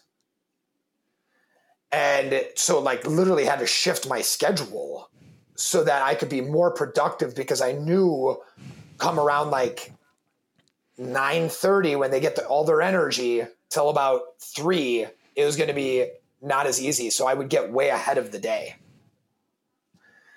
And that that was that was essential like shifting my time shifting my time clock to that mm-hmm. super early like get in front of it get you know get way ahead of the day. I would preemptively just send out all the emails that i needed to needed for that day like just you know people would be like you're up early. You know that was that was usually the the first response by all the emails right? Um, that they would be like sending back around like noon. But once i had all my emails done i could do all my movement you know not like physical movement but like my my business moves i almost felt like i was in like a waiting period. Like i had to wait for responses and wait for people to wake up because you're dealing with like different time zones so it would almost give me like a two three hour low where i could like just go and do other shit with my kids. So we like invested in a slack line. You know, my kids are walking on the slack line now. Um, we just or you know we ordered a ninja line that's like an above head thing that we you know attach from tree to tree. We made our house just more sustainable for being happy in. You know more board games less tv you know more more physical activities i literally leave balance boards just laying around the house you know so like there's like workout equipment just like kind of like and it's not real workout equipment it's like play workout shit kind of like just scattered throughout the house. And like, so like, you know, 10 minutes ago, I was literally standing on a balance board while holding my laptop and talking to you.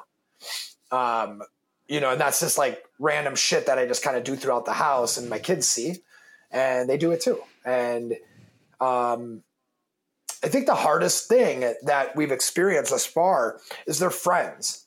And I think that's where we just have to remind them that we're, you know, we're their best friends and we're like, you know, we're we're not all they need, but we're we're we're enough for right now. So it's hard for these kids to like be apart from other kids, you know, and and I think that's because you know a lot of adults treat kids like kids. So I try to kid treat my kids more like small people. Right. No, that's and that's kind of like the attitude that we're taking to our parenting as well. Just trying to be extremely conscious with how we communicate. Even the baby boy, you know, he's two weeks old, and you know, when we change his diaper, we're like, "Hey, we're gonna we're gonna be changing your diaper now." you know, we yeah, actually yeah, gotta yeah, have it, have a conversation. Yeah. Well, like I'll say to my kids instead of like, "That's not a good idea," I'll ask them the question, "Is that a good idea?" Right. Right. Right. It's really just like how you reframe shit you know, so they can be about to do something stupid. You can be like, hey, hey, is that a good idea? And they're like, what? I'm, I don't know. What are you doing? And then they're like, I don't know. You know, like they don't know what they're doing either. And they're about to like fall off something. You know, they just, they don't understand like recourse the same way. Like they haven't learned yet. And I think it's like good for them to learn but you also don't want them to get hurt. So it's good for them to like catch themselves in the moment with like the right question or making them aware of like what's happening. Right.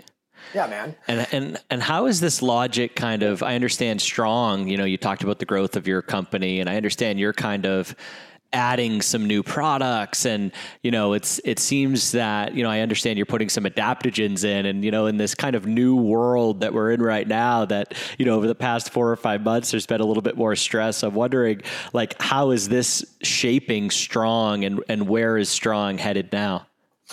Man you know this whole thing you know and and, and part of me um have you ever heard of survivor's guilt? Yeah right I have survivor's guilt with the pandemic, right? And I think like you might be able to relate to me, or you know, I know you'll be able to relate to me um, with mm-hmm. it. The pandemic didn't really, it didn't negatively affect me. You know, there are a lot of people that lost their jobs. There's a lot of people that have changed like the way they live, like in the sense of like not going to the gym, not seeing their friends, not going to the bars. Like that's not been, that's, I haven't been that hasn't been my life in five, six years, you know, since having children. And the when when when when the pandemic happened, to me, it's like 96 Jordan clutch play. Like this is everything. You know, this is you know, this is what you've been training for. right? Like right this right. is your this is your moment. Like you, lit- I literally said two years ago that this was going to happen in the very near future. When I started this company, when I was sitting in a boardroom with the founder of Tom's and the founder of other, some other really big companies like Riot Games and Upworthy, I literally was like, I don't understand why we're investing in ready to drinks. We're shipping 90% water weight around the world, around the country. We have massive refrigeration and environmental impact based off of, you know, based off of electrical needs that we're seeing from massive industries with coffee shops on every single corner, per, you know, with with massive walk-in coolers and and this and that. When like what we have in today's modern age is high quality instant coffee that you don't need any of that. You could just mix it with cold water. You could just mix it with hot water. You could have exactly what you want. That thing, but it could even be better. And I knew that nutrition was going to become that much more necessary. I knew that the regular person was going to become that much more concerned with health upon something like this. I knew that social issues. Howard Schultz said that he wanted to create the third place. That's what Starbucks was. He wanted to create the third Right. place. When I heard Howard Schultz speak two years ago, and he said that when I was at Summit, all I heard in my head was that's an old motherfucking thought. Like that is like that is like blockbuster thinking. Like Blockbuster to compete with Netflix was like, yeah, let's send out DVDs too. Bitches, you should have been thinking about streaming, Right. right? Because you'd still be here today. Netflix wasn't ever thinking about sending DVDs, they were thinking about licensing for streaming rights. Right. Like, so when I think about when I think about strong coffee, and when I said about it two years ago, I said we need we need we need nutritional, instant, functional products, and the first thing we should start with is coffee. Because coffee is consumed by so many people and it has some of the greatest built in deficits of of of like a of a daily consumed drink. Anxiety dehydration. And to be honest with you over marketed hype around the idea of what it does for your brain positively right? Like i heard so many studies about bdnf when i heard about coffee that i was like damn this shit i'm like that's so exciting. Unfortunately it took me a while to read the rest of the article or the science behind it and we get caught up in headlines and we think that because something increases BDNF that it should be celebrated when it's actually in fact fucking mediocre medi- mediocre and we could make coffee actually increase brain health we could make coffee that doesn't take 20 minutes to prepare in the morning or 20 minutes standing in line for like effectively if time is money and you're spending money on coffee take how much you make an hour, how long it took you to get that cup of coffee, then add the cup of coffee to it, right? Like that's how much you actually paid for that cup of coffee. So that was two years ago. This pandemic hit. All of a sudden, nobody could go to their favorite coffee shop. Nobody was grabbing convenience based items at grocery stores like coffee, you know, iced coffees or whatever because it wasn't no longer convenient. It's in, fact now unsafe to leave your house, says the CDC, and or, you know, like whatever the fuck's going on. So people dive into the internet, and what do they find? Strong coffee, right? And and our sales went up a hundred and like ten percent in forty days, and. It, it was insane. You know, So you don't we- have just survivor's guilt. You thrived during this time. Well, that's what I'm saying. Survivor's guilt because I thrived, right? Like when my brother died, I was like, why me? Why him? Why not me? Right. So it's like when you see all these people, you know, like possibly losing their homes, losing their business because they weren't, you know, they were so invested in retail or like whatever it is, brick and mortar, you're, I'm kind of like, fuck, man, like we're flying and they're dying and and and and as good as it feels to be flying, like I can't not think of the people that lost their businesses in this, Yeah. right? So the first thing I did when we started increasing sales is I literally decreased our price because I was like, we need to make strong coffee more affordable. I know how good it is for your brain. I know how good it is for your body. I know how delicious it is. I know how instant it is. There's a reason why, like, people that have $15,000 coffee machines in their fucking kitchen drink strong coffee instead. Because effectively, like, we're not drinking coffee, we're seeking energy, we're seeking mental performance, right? Like, all of us, when we assumed what coffee was when we were children, the way we watched the parents, you know, fixate over coffee, we would assumed it would be something almost like Adderall, but it's nothing like Adderall.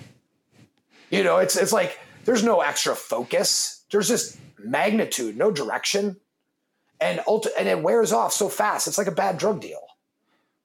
You know, so it's like you just have to keep going back for more shit. Where it's like strong coffee, you don't have to do that. You don't have to get caught up in the fucking in the in the in the in the vicious cycle of running back to the watering hole, putting another cup of coffee in your in your thing, you know, making yourself further dehydrated, increasing anxiety, further potentiating stress, right? So stress is something that's caused by coffee, especially when on an empty stomach. Do you agree to that? Yeah. Right. So intermittent intermittent fasting with coffee, just coffee alone, not a good idea, right? Because it increases cortisol. It's going to increase a stress response. Your heart rate is going to increase. Yes, it's good for your heart rate to increase in some way as an ergogenic that coffee is. However, if you are a high stress individual or under stress, and I believe we all fucking are right now, the last thing we need to do is we need to pour more gas on the fire. So, strong coffee, in my opinion, was a great way to wake up in the morning at the time, and still it, you know, and, and, and today because of the protein, the nutrition in it. You know, you're you're you're not able to say no to the nutrition, like in that fact. Well, after two years, I realize that some people just don't want to listen, right? Like they don't want to hear that intermittent fasting isn't good. They don't, you know, and, and you know what? As a as somebody who has learned a lot about being a parent, I can't change it. So I have to find a way to support it. So I have put a lot of work in the last five months and, you know, years before that, even understanding what these supplements all do. But in the last five months, have put together an incredible new product that will help support people who do intermittent fasting that is coffee based. And real intermittent fasting, not loaded with calories and coffee. And because it's fat, it somehow magically doesn't break fast. None of that.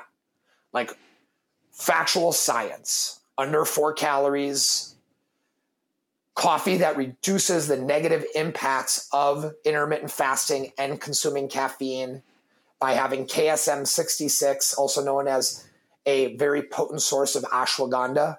It's like about three times more potent than regular ashwagandha. And in fact, actually reduces cortisol from 18 to 23% at the dosage that we put in our cup of coffee, along with the full spectrum polyphenols found between our single source Arabica instant coffee and the organic neurofactor that is from Cascara sagrada, which is the coffee berry that the coffee bean actually effectively comes from. So when we speak of the bean's greatness, it would be like saying that the mother itself wasn't even greater, right? When the berry is loaded with a polyphenol that increases our BDNF 143% greater than any other cup of coffee on the planet. So we then top that off with two times more L-theanine found in a standard cup of matcha. And to make sure that all this absorbs and still does not break your fast, there's 0.5 grams of C8, C10, MCT oil. Hmm. So you have a four calorie coffee, black coffee, single source Arabica, non GMO, organic neurofactor, KSM 66, and L theanine, all in a coffee that mixes hot or cold. Brilliant. And it's fast. I think, you know, and it's fucking fast proof. Like that's what we literally were trademarking it. We got it on the label and we explain why it's fast proof when you scan the QR code.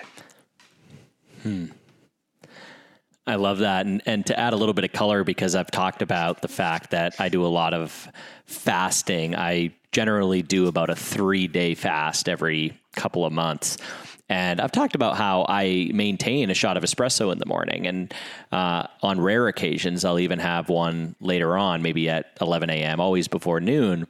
And that is my form of kind of optimizing. So, in other words, you know, when I've still got work to do, if I drink coffee regularly, I'm going to take the hit with maybe the little bit of uh, liver glycogen that gets pushed out or that little bit of cortisol.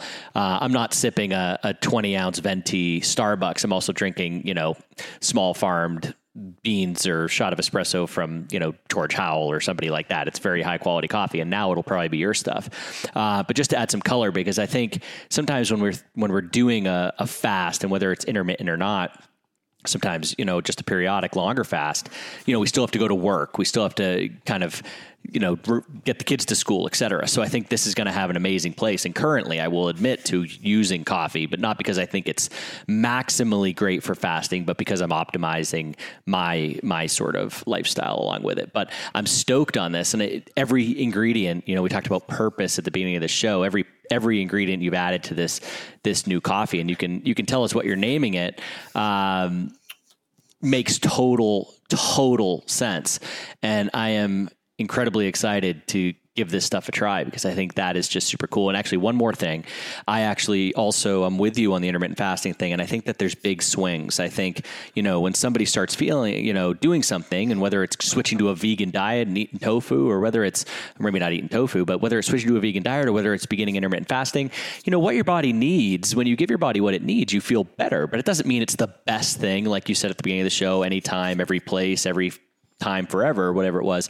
Yeah. Um, and I think that for fasting, anything that helps you regulate your blood sugar and kind of go through some detox, which is something that I think we absolutely, absolutely need, uh, we're going to feel a little bit better. But I actually believe that probably the best intermittent fasting protocol for health would be probably a weekly 24 and a bi monthly three day. But if we were talking 18 or 16 8 or something like that, I think it would actually be to have breakfast, have coffee, and skip dinner.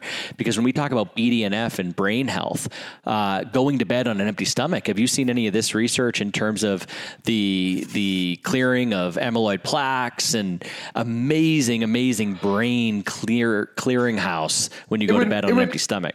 It would definitely make sense that that that would be happening because your body is also just a lot more efficient when you're sleeping at recovering and you know so if you're not eating too close to bed and you're not digesting things then effectively your sleep could be doing what it's meant to be doing it's kind of interesting, but I believe that the word breakfast actually translates to dinner. And I know that sounds weird, but I think that we did eat much earlier in the day and that uh, we didn't eat super late at night. Um, I, you know, when, when we speak of you like, mean from an evolutionary standpoint, from an evolutionary standpoint, yeah. But what's interesting you know, but like people like to use that, you know, that that that kind of like cross similarity to like, you know, I guess support intermittent fasting based off of like the warrior diet. And you know, you look at like Ori Hofmekler, and he's really the first person that you know brought this to mainstream with the book The Warrior Diet, where he talked about a 20 hour fast with a four hour, basically like OMAD, right? One meal a day. Yeah. And I read that book when I was 21 years old and did it for about six months, and I fucking hated myself. Um, like I was depressed. I just did not feel right. Like cortisol, you know, and it was everything was just fucked up. I was I got super skinny. Like I was not keeping muscle mass. I was like, what the fuck? So I went back to my bodybuilding diet, and all of a sudden it was like, boom, you know. Um, I think that like what's fascinating is that when we look at intermittent, when we look at inter, when we look at fasting, when we look at fasting itself, I think one of the people that I kind of lean to to like put this on, you know, where if you guys have a problem with what I'm saying, say it to him. But Dr. Andy Galpin, you know, mm. I hmm. mean, clearly, like clearly looked at me and said, there is no positive effects of fasting with autophagy unless you go beyond 36 hours. and he, you know, and he was very. I mean, he is very. He is such a factual fucking person. And you're literally talking about the head of Cal State Fullerton's kinesiology department, right? Like, I'm pretty sure that if he's saying that, like, there's got to be some evidence that supports exactly what he's saying. And a lot of people would have you believe that there's all these benefits, but really, I think like what's fascinating about it is that when you look at a lot of intermittent fasting, it's really it's caloric restriction, but you don't realize that you're restrict that that and that could be a positive for a lot of people, but they don't see the negative side of the adverse hormone reactions. And we ourselves are under so much stress and working out on top of it is even a greater stress. So like people who work out while they're fasted, right? Like that is not you do not want to be doing that. You do not want to stress your you, you, you look to like your hypothalamus, your HP axis. You're going to like fry your hypothalamus. And you may be able to lose a certain amount of weight, amount of weight now, but later on in life, you may not be able to lose weight at all. Like you may break your system. And then you'll need Right. Coach JOEDI to put you through a full leptin reset and douse you with a bunch of supplements and fucking hopefully you can start gaining muscle and losing fat again. You know, but like, I mean, isn't that what we would do to them? Right? Like, Yeah. right? Send a hormone doctor, fucking get their shit right because you're fucked. So it's like, don't fuck yourself. You know, like more, we know more about our cell phones than we know about our own bodies on the average, right? Like people opt up all the time for t- new technology, but they don't opt up for new ways to like take care of themselves. So I think that when we're like looking at the intermittent fasting thing, if you're going to do it, do it smart, educate yourself, know what you're doing exactly. If you want to become younger and healthier and support your digestive function, you're going to have to go further than 16 hours. I love the idea of front loading the day, like you said, and going to bed and having 16 hours in between your meals on the back end because I'm super active in the morning and throughout the day, as we all are. Like if we all just stopped eating at five o'clock and didn't, you know, eat till what would the math on that be, Joe? Uh, you stop eating at five o'clock and start eating at what nine? I mean, that doesn't sound bad. That'd be It's a nine to five Yeah. job. There you go. The nine to five diet. and there's your that's sixteen eight. Yep. Yeah. Well, or reverse 16 8. So like he, Right. he, he, put, sixteen. he puts all of his on the back end. right. and you know where it's like not eating till five or whatever it is and then eating all day but like you have so many people doing that it's like then you have to talk about like what are you breaking your fast with you know because that's like effectively physiologically and psychologically going to set you up in you know a very certain way i have a lot of people that dm me and they're like when i intermittent fast i get the craziest cravings at night I'm like, yeah, because you're fucking hypocaloric. Like, I have a hard time eating the amount of calories I need in a day all day. How are you eating the amount of calories I eat all day in fucking five hours? Or eight hours, you know, even six hours, whatever it is. Like, that's got to be like a job. Like, that's stressful. Right. I think it, it's interesting because having, you know, with in my work with people, I think if somebody is, especially a middle aged guy, let's say a guy is 45 and he's, you know, overweight and, you know, needs to kind of make fitness part of his life, uh, starting with an intermittent skipping breakfast, I think can get that guy on the horse and he's going to feel better. But the interesting thing is, after a bunch of months, I think all these things you're talking about uh, come into play. And I've had a lot of people flip their intermittent fast and see massive improvements in sleep. And another interesting thing that, you know, kind of dovetails from what you were saying with the hormonal issues and, and caloric issues, uh, and also awareness and people understanding their why and what they're doing and also what they're looking at. I think when people switch, they feel great in one or two regards, but they're not really looking at the whole picture. And and the best example I have of that is probably a warrior diet where I've got uh, I've had this conversation a lot where someone comes in, they say they feel great, they're doing the warrior diet, they feel amazing, and they're they're quantifying feeling amazing or qualifying feeling amazing as not being hungry, not feeling hungry, not feeling addicted to food. But the first thing I do when someone says they love the warrior diet is I ask, "How's your sex drive?" Because it goes down in almost every guy that does it, but that's not the variable they're looking at. And they're not blaming the diet for that response. So I think we generally speaking need to really be clued in and, and tuned into what effect what we're doing is having on our body. And when something stops working, having the awareness to change and try something new.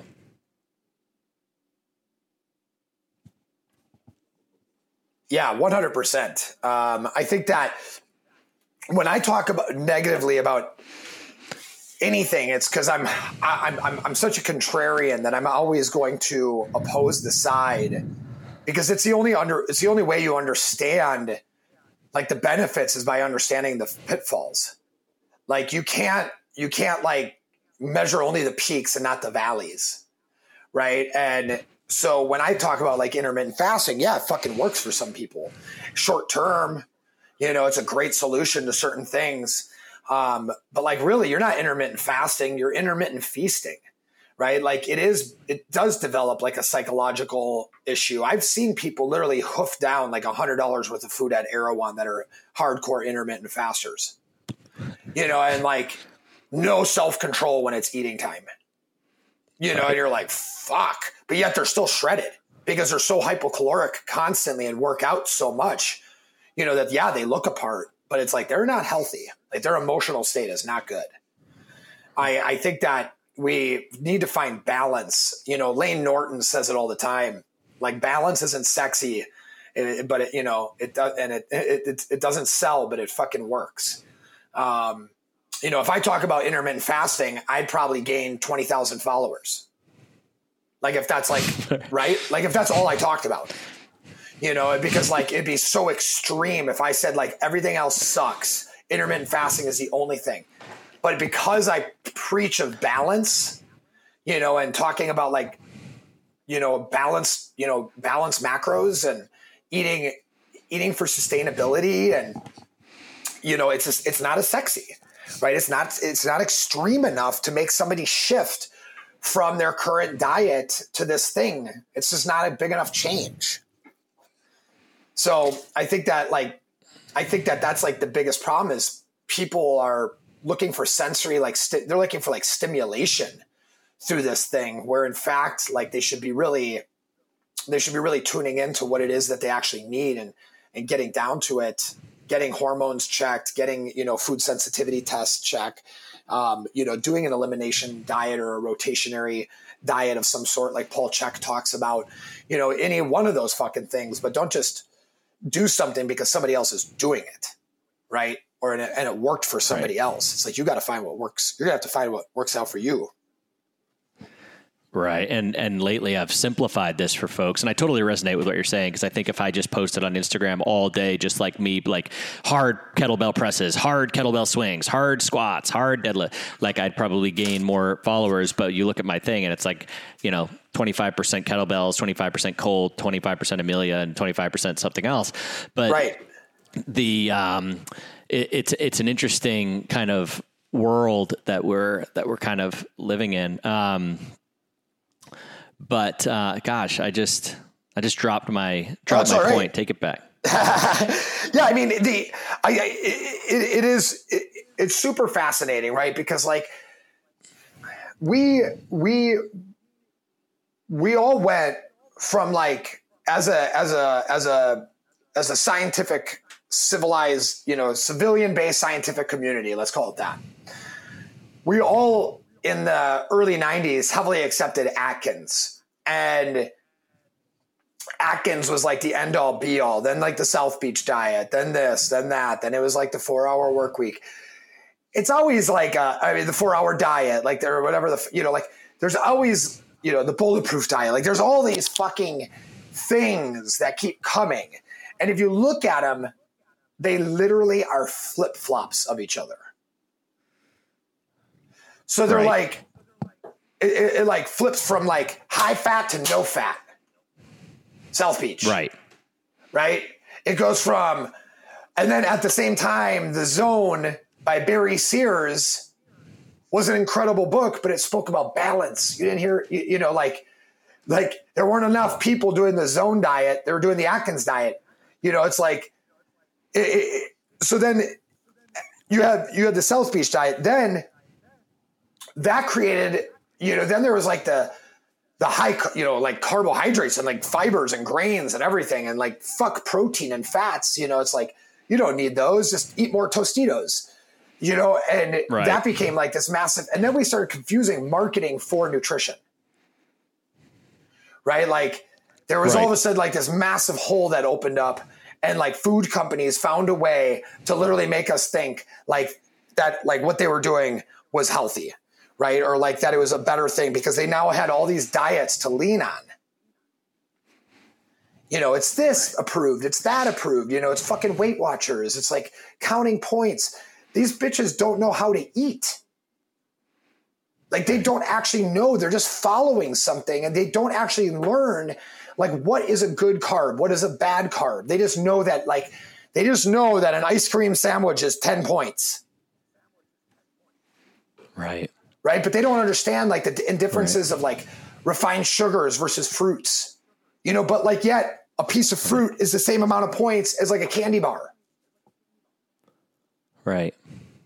you know. So right. there's And, like, it's, and it's and, and, and it's all the same problem, right? Because like you said, everything's flip flopping. And I think now, like a lot of times, like I'll eat egg yolks, but not egg whites because, you know, egg whites can be a little bit more uh, triggering for me from an allergic perspective, especially if I'm still, if I'm eating a lot. But like in college, I used to throw away the yolks and now I throw away the whites. So it's like there's these, these swings everywhere. And then as a social media creator, you know, you're talking about how, um, people want to see the extremes. So so there's this and it's no different than the social environment we're seeing right now. Just extremes, extremes, extremes everywhere and this complete oh, lack Oh, of dude. balance in in every area of life and and to kind of dial back to just nutrition whatever you're doing i think the thing we're missing becomes the thing we need and that's why these big swings feel good but if i can like simplify this equation how do you feel emotionally and physically? How do you sleep? How do you feel when you wake up? And how do you poop?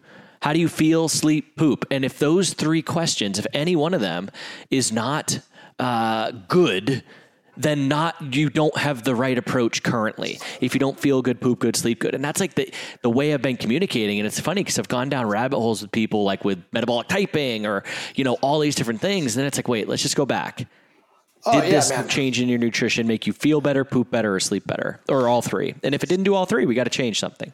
I mean, it's it's fucking funny. Like you ask somebody, is pizza what's healthier, pizza or chicken? Go. Chicken. I mean, like the dumbest fucking person in the world knows that. Right? Like, what's healthier, French fries or broccoli? I mean, like the, the the the options are so obvious. I mean, they're so obvious. However, if they aren't following a diet, they can't answer the most obvious question in the sense of like their own action. And that's the biggest problem is we're not actually educating people. We're we're we're we're taking people for a ride. And it's a lot of the times it's just to sell a book or it's to sell a sell a supplement. You know, and that's like Right. where I kind of fall back to like what Lane Norton says. He's like extreme isn't sexy. You know, flexible he talks about flexible metabolic dieting, you know, and like mm-hmm. eating crap every once in a while, eating this every once in a while, like because you have to like follow a moderation and balance. You know, there was a bunch of people that couldn't get organic fruits and vegetables that I wonder if like their skin is falling off right now, you know, or something crazy uh, because they're so hyped up on the most perfect food, but all of a sudden like supply chains shriveled up and people in Malibu are like having to buy like regular conventional groceries, you know, at times. Like, no, they're not fucking shriveling up and dying. They probably got a stomach ache though. You know, like right? And and that's Yeah. because they're not able to follow like this perfect thing because like they're 90% 10 beef grass fed farm can't produce their meat right now or so, you know, whatever it is. And that's like what Right. Lane talks about. I don't go to the extreme of like eating shitty food because it's going to help me. I just know what I just try to get people to understand what is healthy and what is unhealthy and just unbiasedly looking at yourself and understanding what's going to help you continue to be strong. Right. And when I speak of being strong, it's you know, it's it's more than like physical, it's mental, it's emotional. It's literally an acronym, striving to reach one's natural greatness. Right? Like if this isn't helping you to be better, then what the fuck are you doing it for? Words Like, of wisdom. Everything else in your life, you know, your visit to the gym, your hundred dollar massage, your expensive shoes, your your whatever. I mean, like it's a fucking joke when you see a Ferrari in line at McDonald's in LA. Right. It's like you can afford a Ferrari, but you don't have the education to tell you that McDonald's is not what you should be eating. I mean, I would have conversations with my clients. I, I literally remind them of their worth. I'd be like, I read on fucking Wikipedia that you're worth $1.2 billion. What the fuck are you doing eating Burger King? If I was worth $1.2 million and I wanted a fucking burger, I would call somebody and say, come over here and make me a burger. right? Like I would order a burger hmm. from a, a, a farm. I'd have a farmer go kill a cow for me and make me a burger so fresh that it was mooing, right? Like if I had a billion dollars, I would not be in line at Burger King. I remember finding McDonald's in my client's car. I was like, what the fuck is this? Right. But that's where you know food isn't filling the vacuum you think it's filling. So with you, Oh, food yeah. is filling livelihood, vitality, resilience. It's filling, you know, it's being backfilled into a, a different vacuum and the guy that drives the Ferrari or or has the bank account. Adam, hey man, thank you so much for this episode. This was absolutely great. My computer is about to die and I think All we good, could go all day. I so, think we gave hey, everybody a lot, and it was really good catching up with you, man. Um, tell us where and when we can get the new fasting coffee for people in that swing. oh yeah, we didn't even talk about the name of it yet. You guys will just have to wait for the name. Um, so it's actually going to be coming out in the first week of July. Um, the first, yeah, the, I would say in the first 10 days of July, waiting for an exact ETA. Um, it's, uh, it's going to be a great price point, um, under $2 a serving. Um, you know, That we gonna- can be sure of. that, yeah, yeah, that we can be a 100% sure of. Even Uh, if he has to give a seven and a half percent discount. Exactly. Even if it has to be exactly 6.2.5% off. Um, so yeah, it's, that's coming out real soon. I'm, I'm really excited about it. We're going to have, um, travel packs of it and, you know, a, a, large container of it. Um, so you can get a 15 day supply or a, a five day supply. Um, and you know, you can check us out. Follow us at Strong Coffee Company. Uh, go to our website, subscribe. There is a great little. Uh, we have a great customer service uh, person who, you know, is always on, ready to answer questions. Got a little discount there. Uh, use Joe's discount though. That's even a better discount. And um, uh, check me out at Von Rothfelder. I'm starting to do a lot more working out and uh, throwing that stuff up there. Um, coming out with you know a, a 90 day program again. Uh, the S90 that we had was went over really well with the community, but I kind of want to do something a little different. So, uh, a lot to look for. Strong Coffee Company, Von Rothfelder.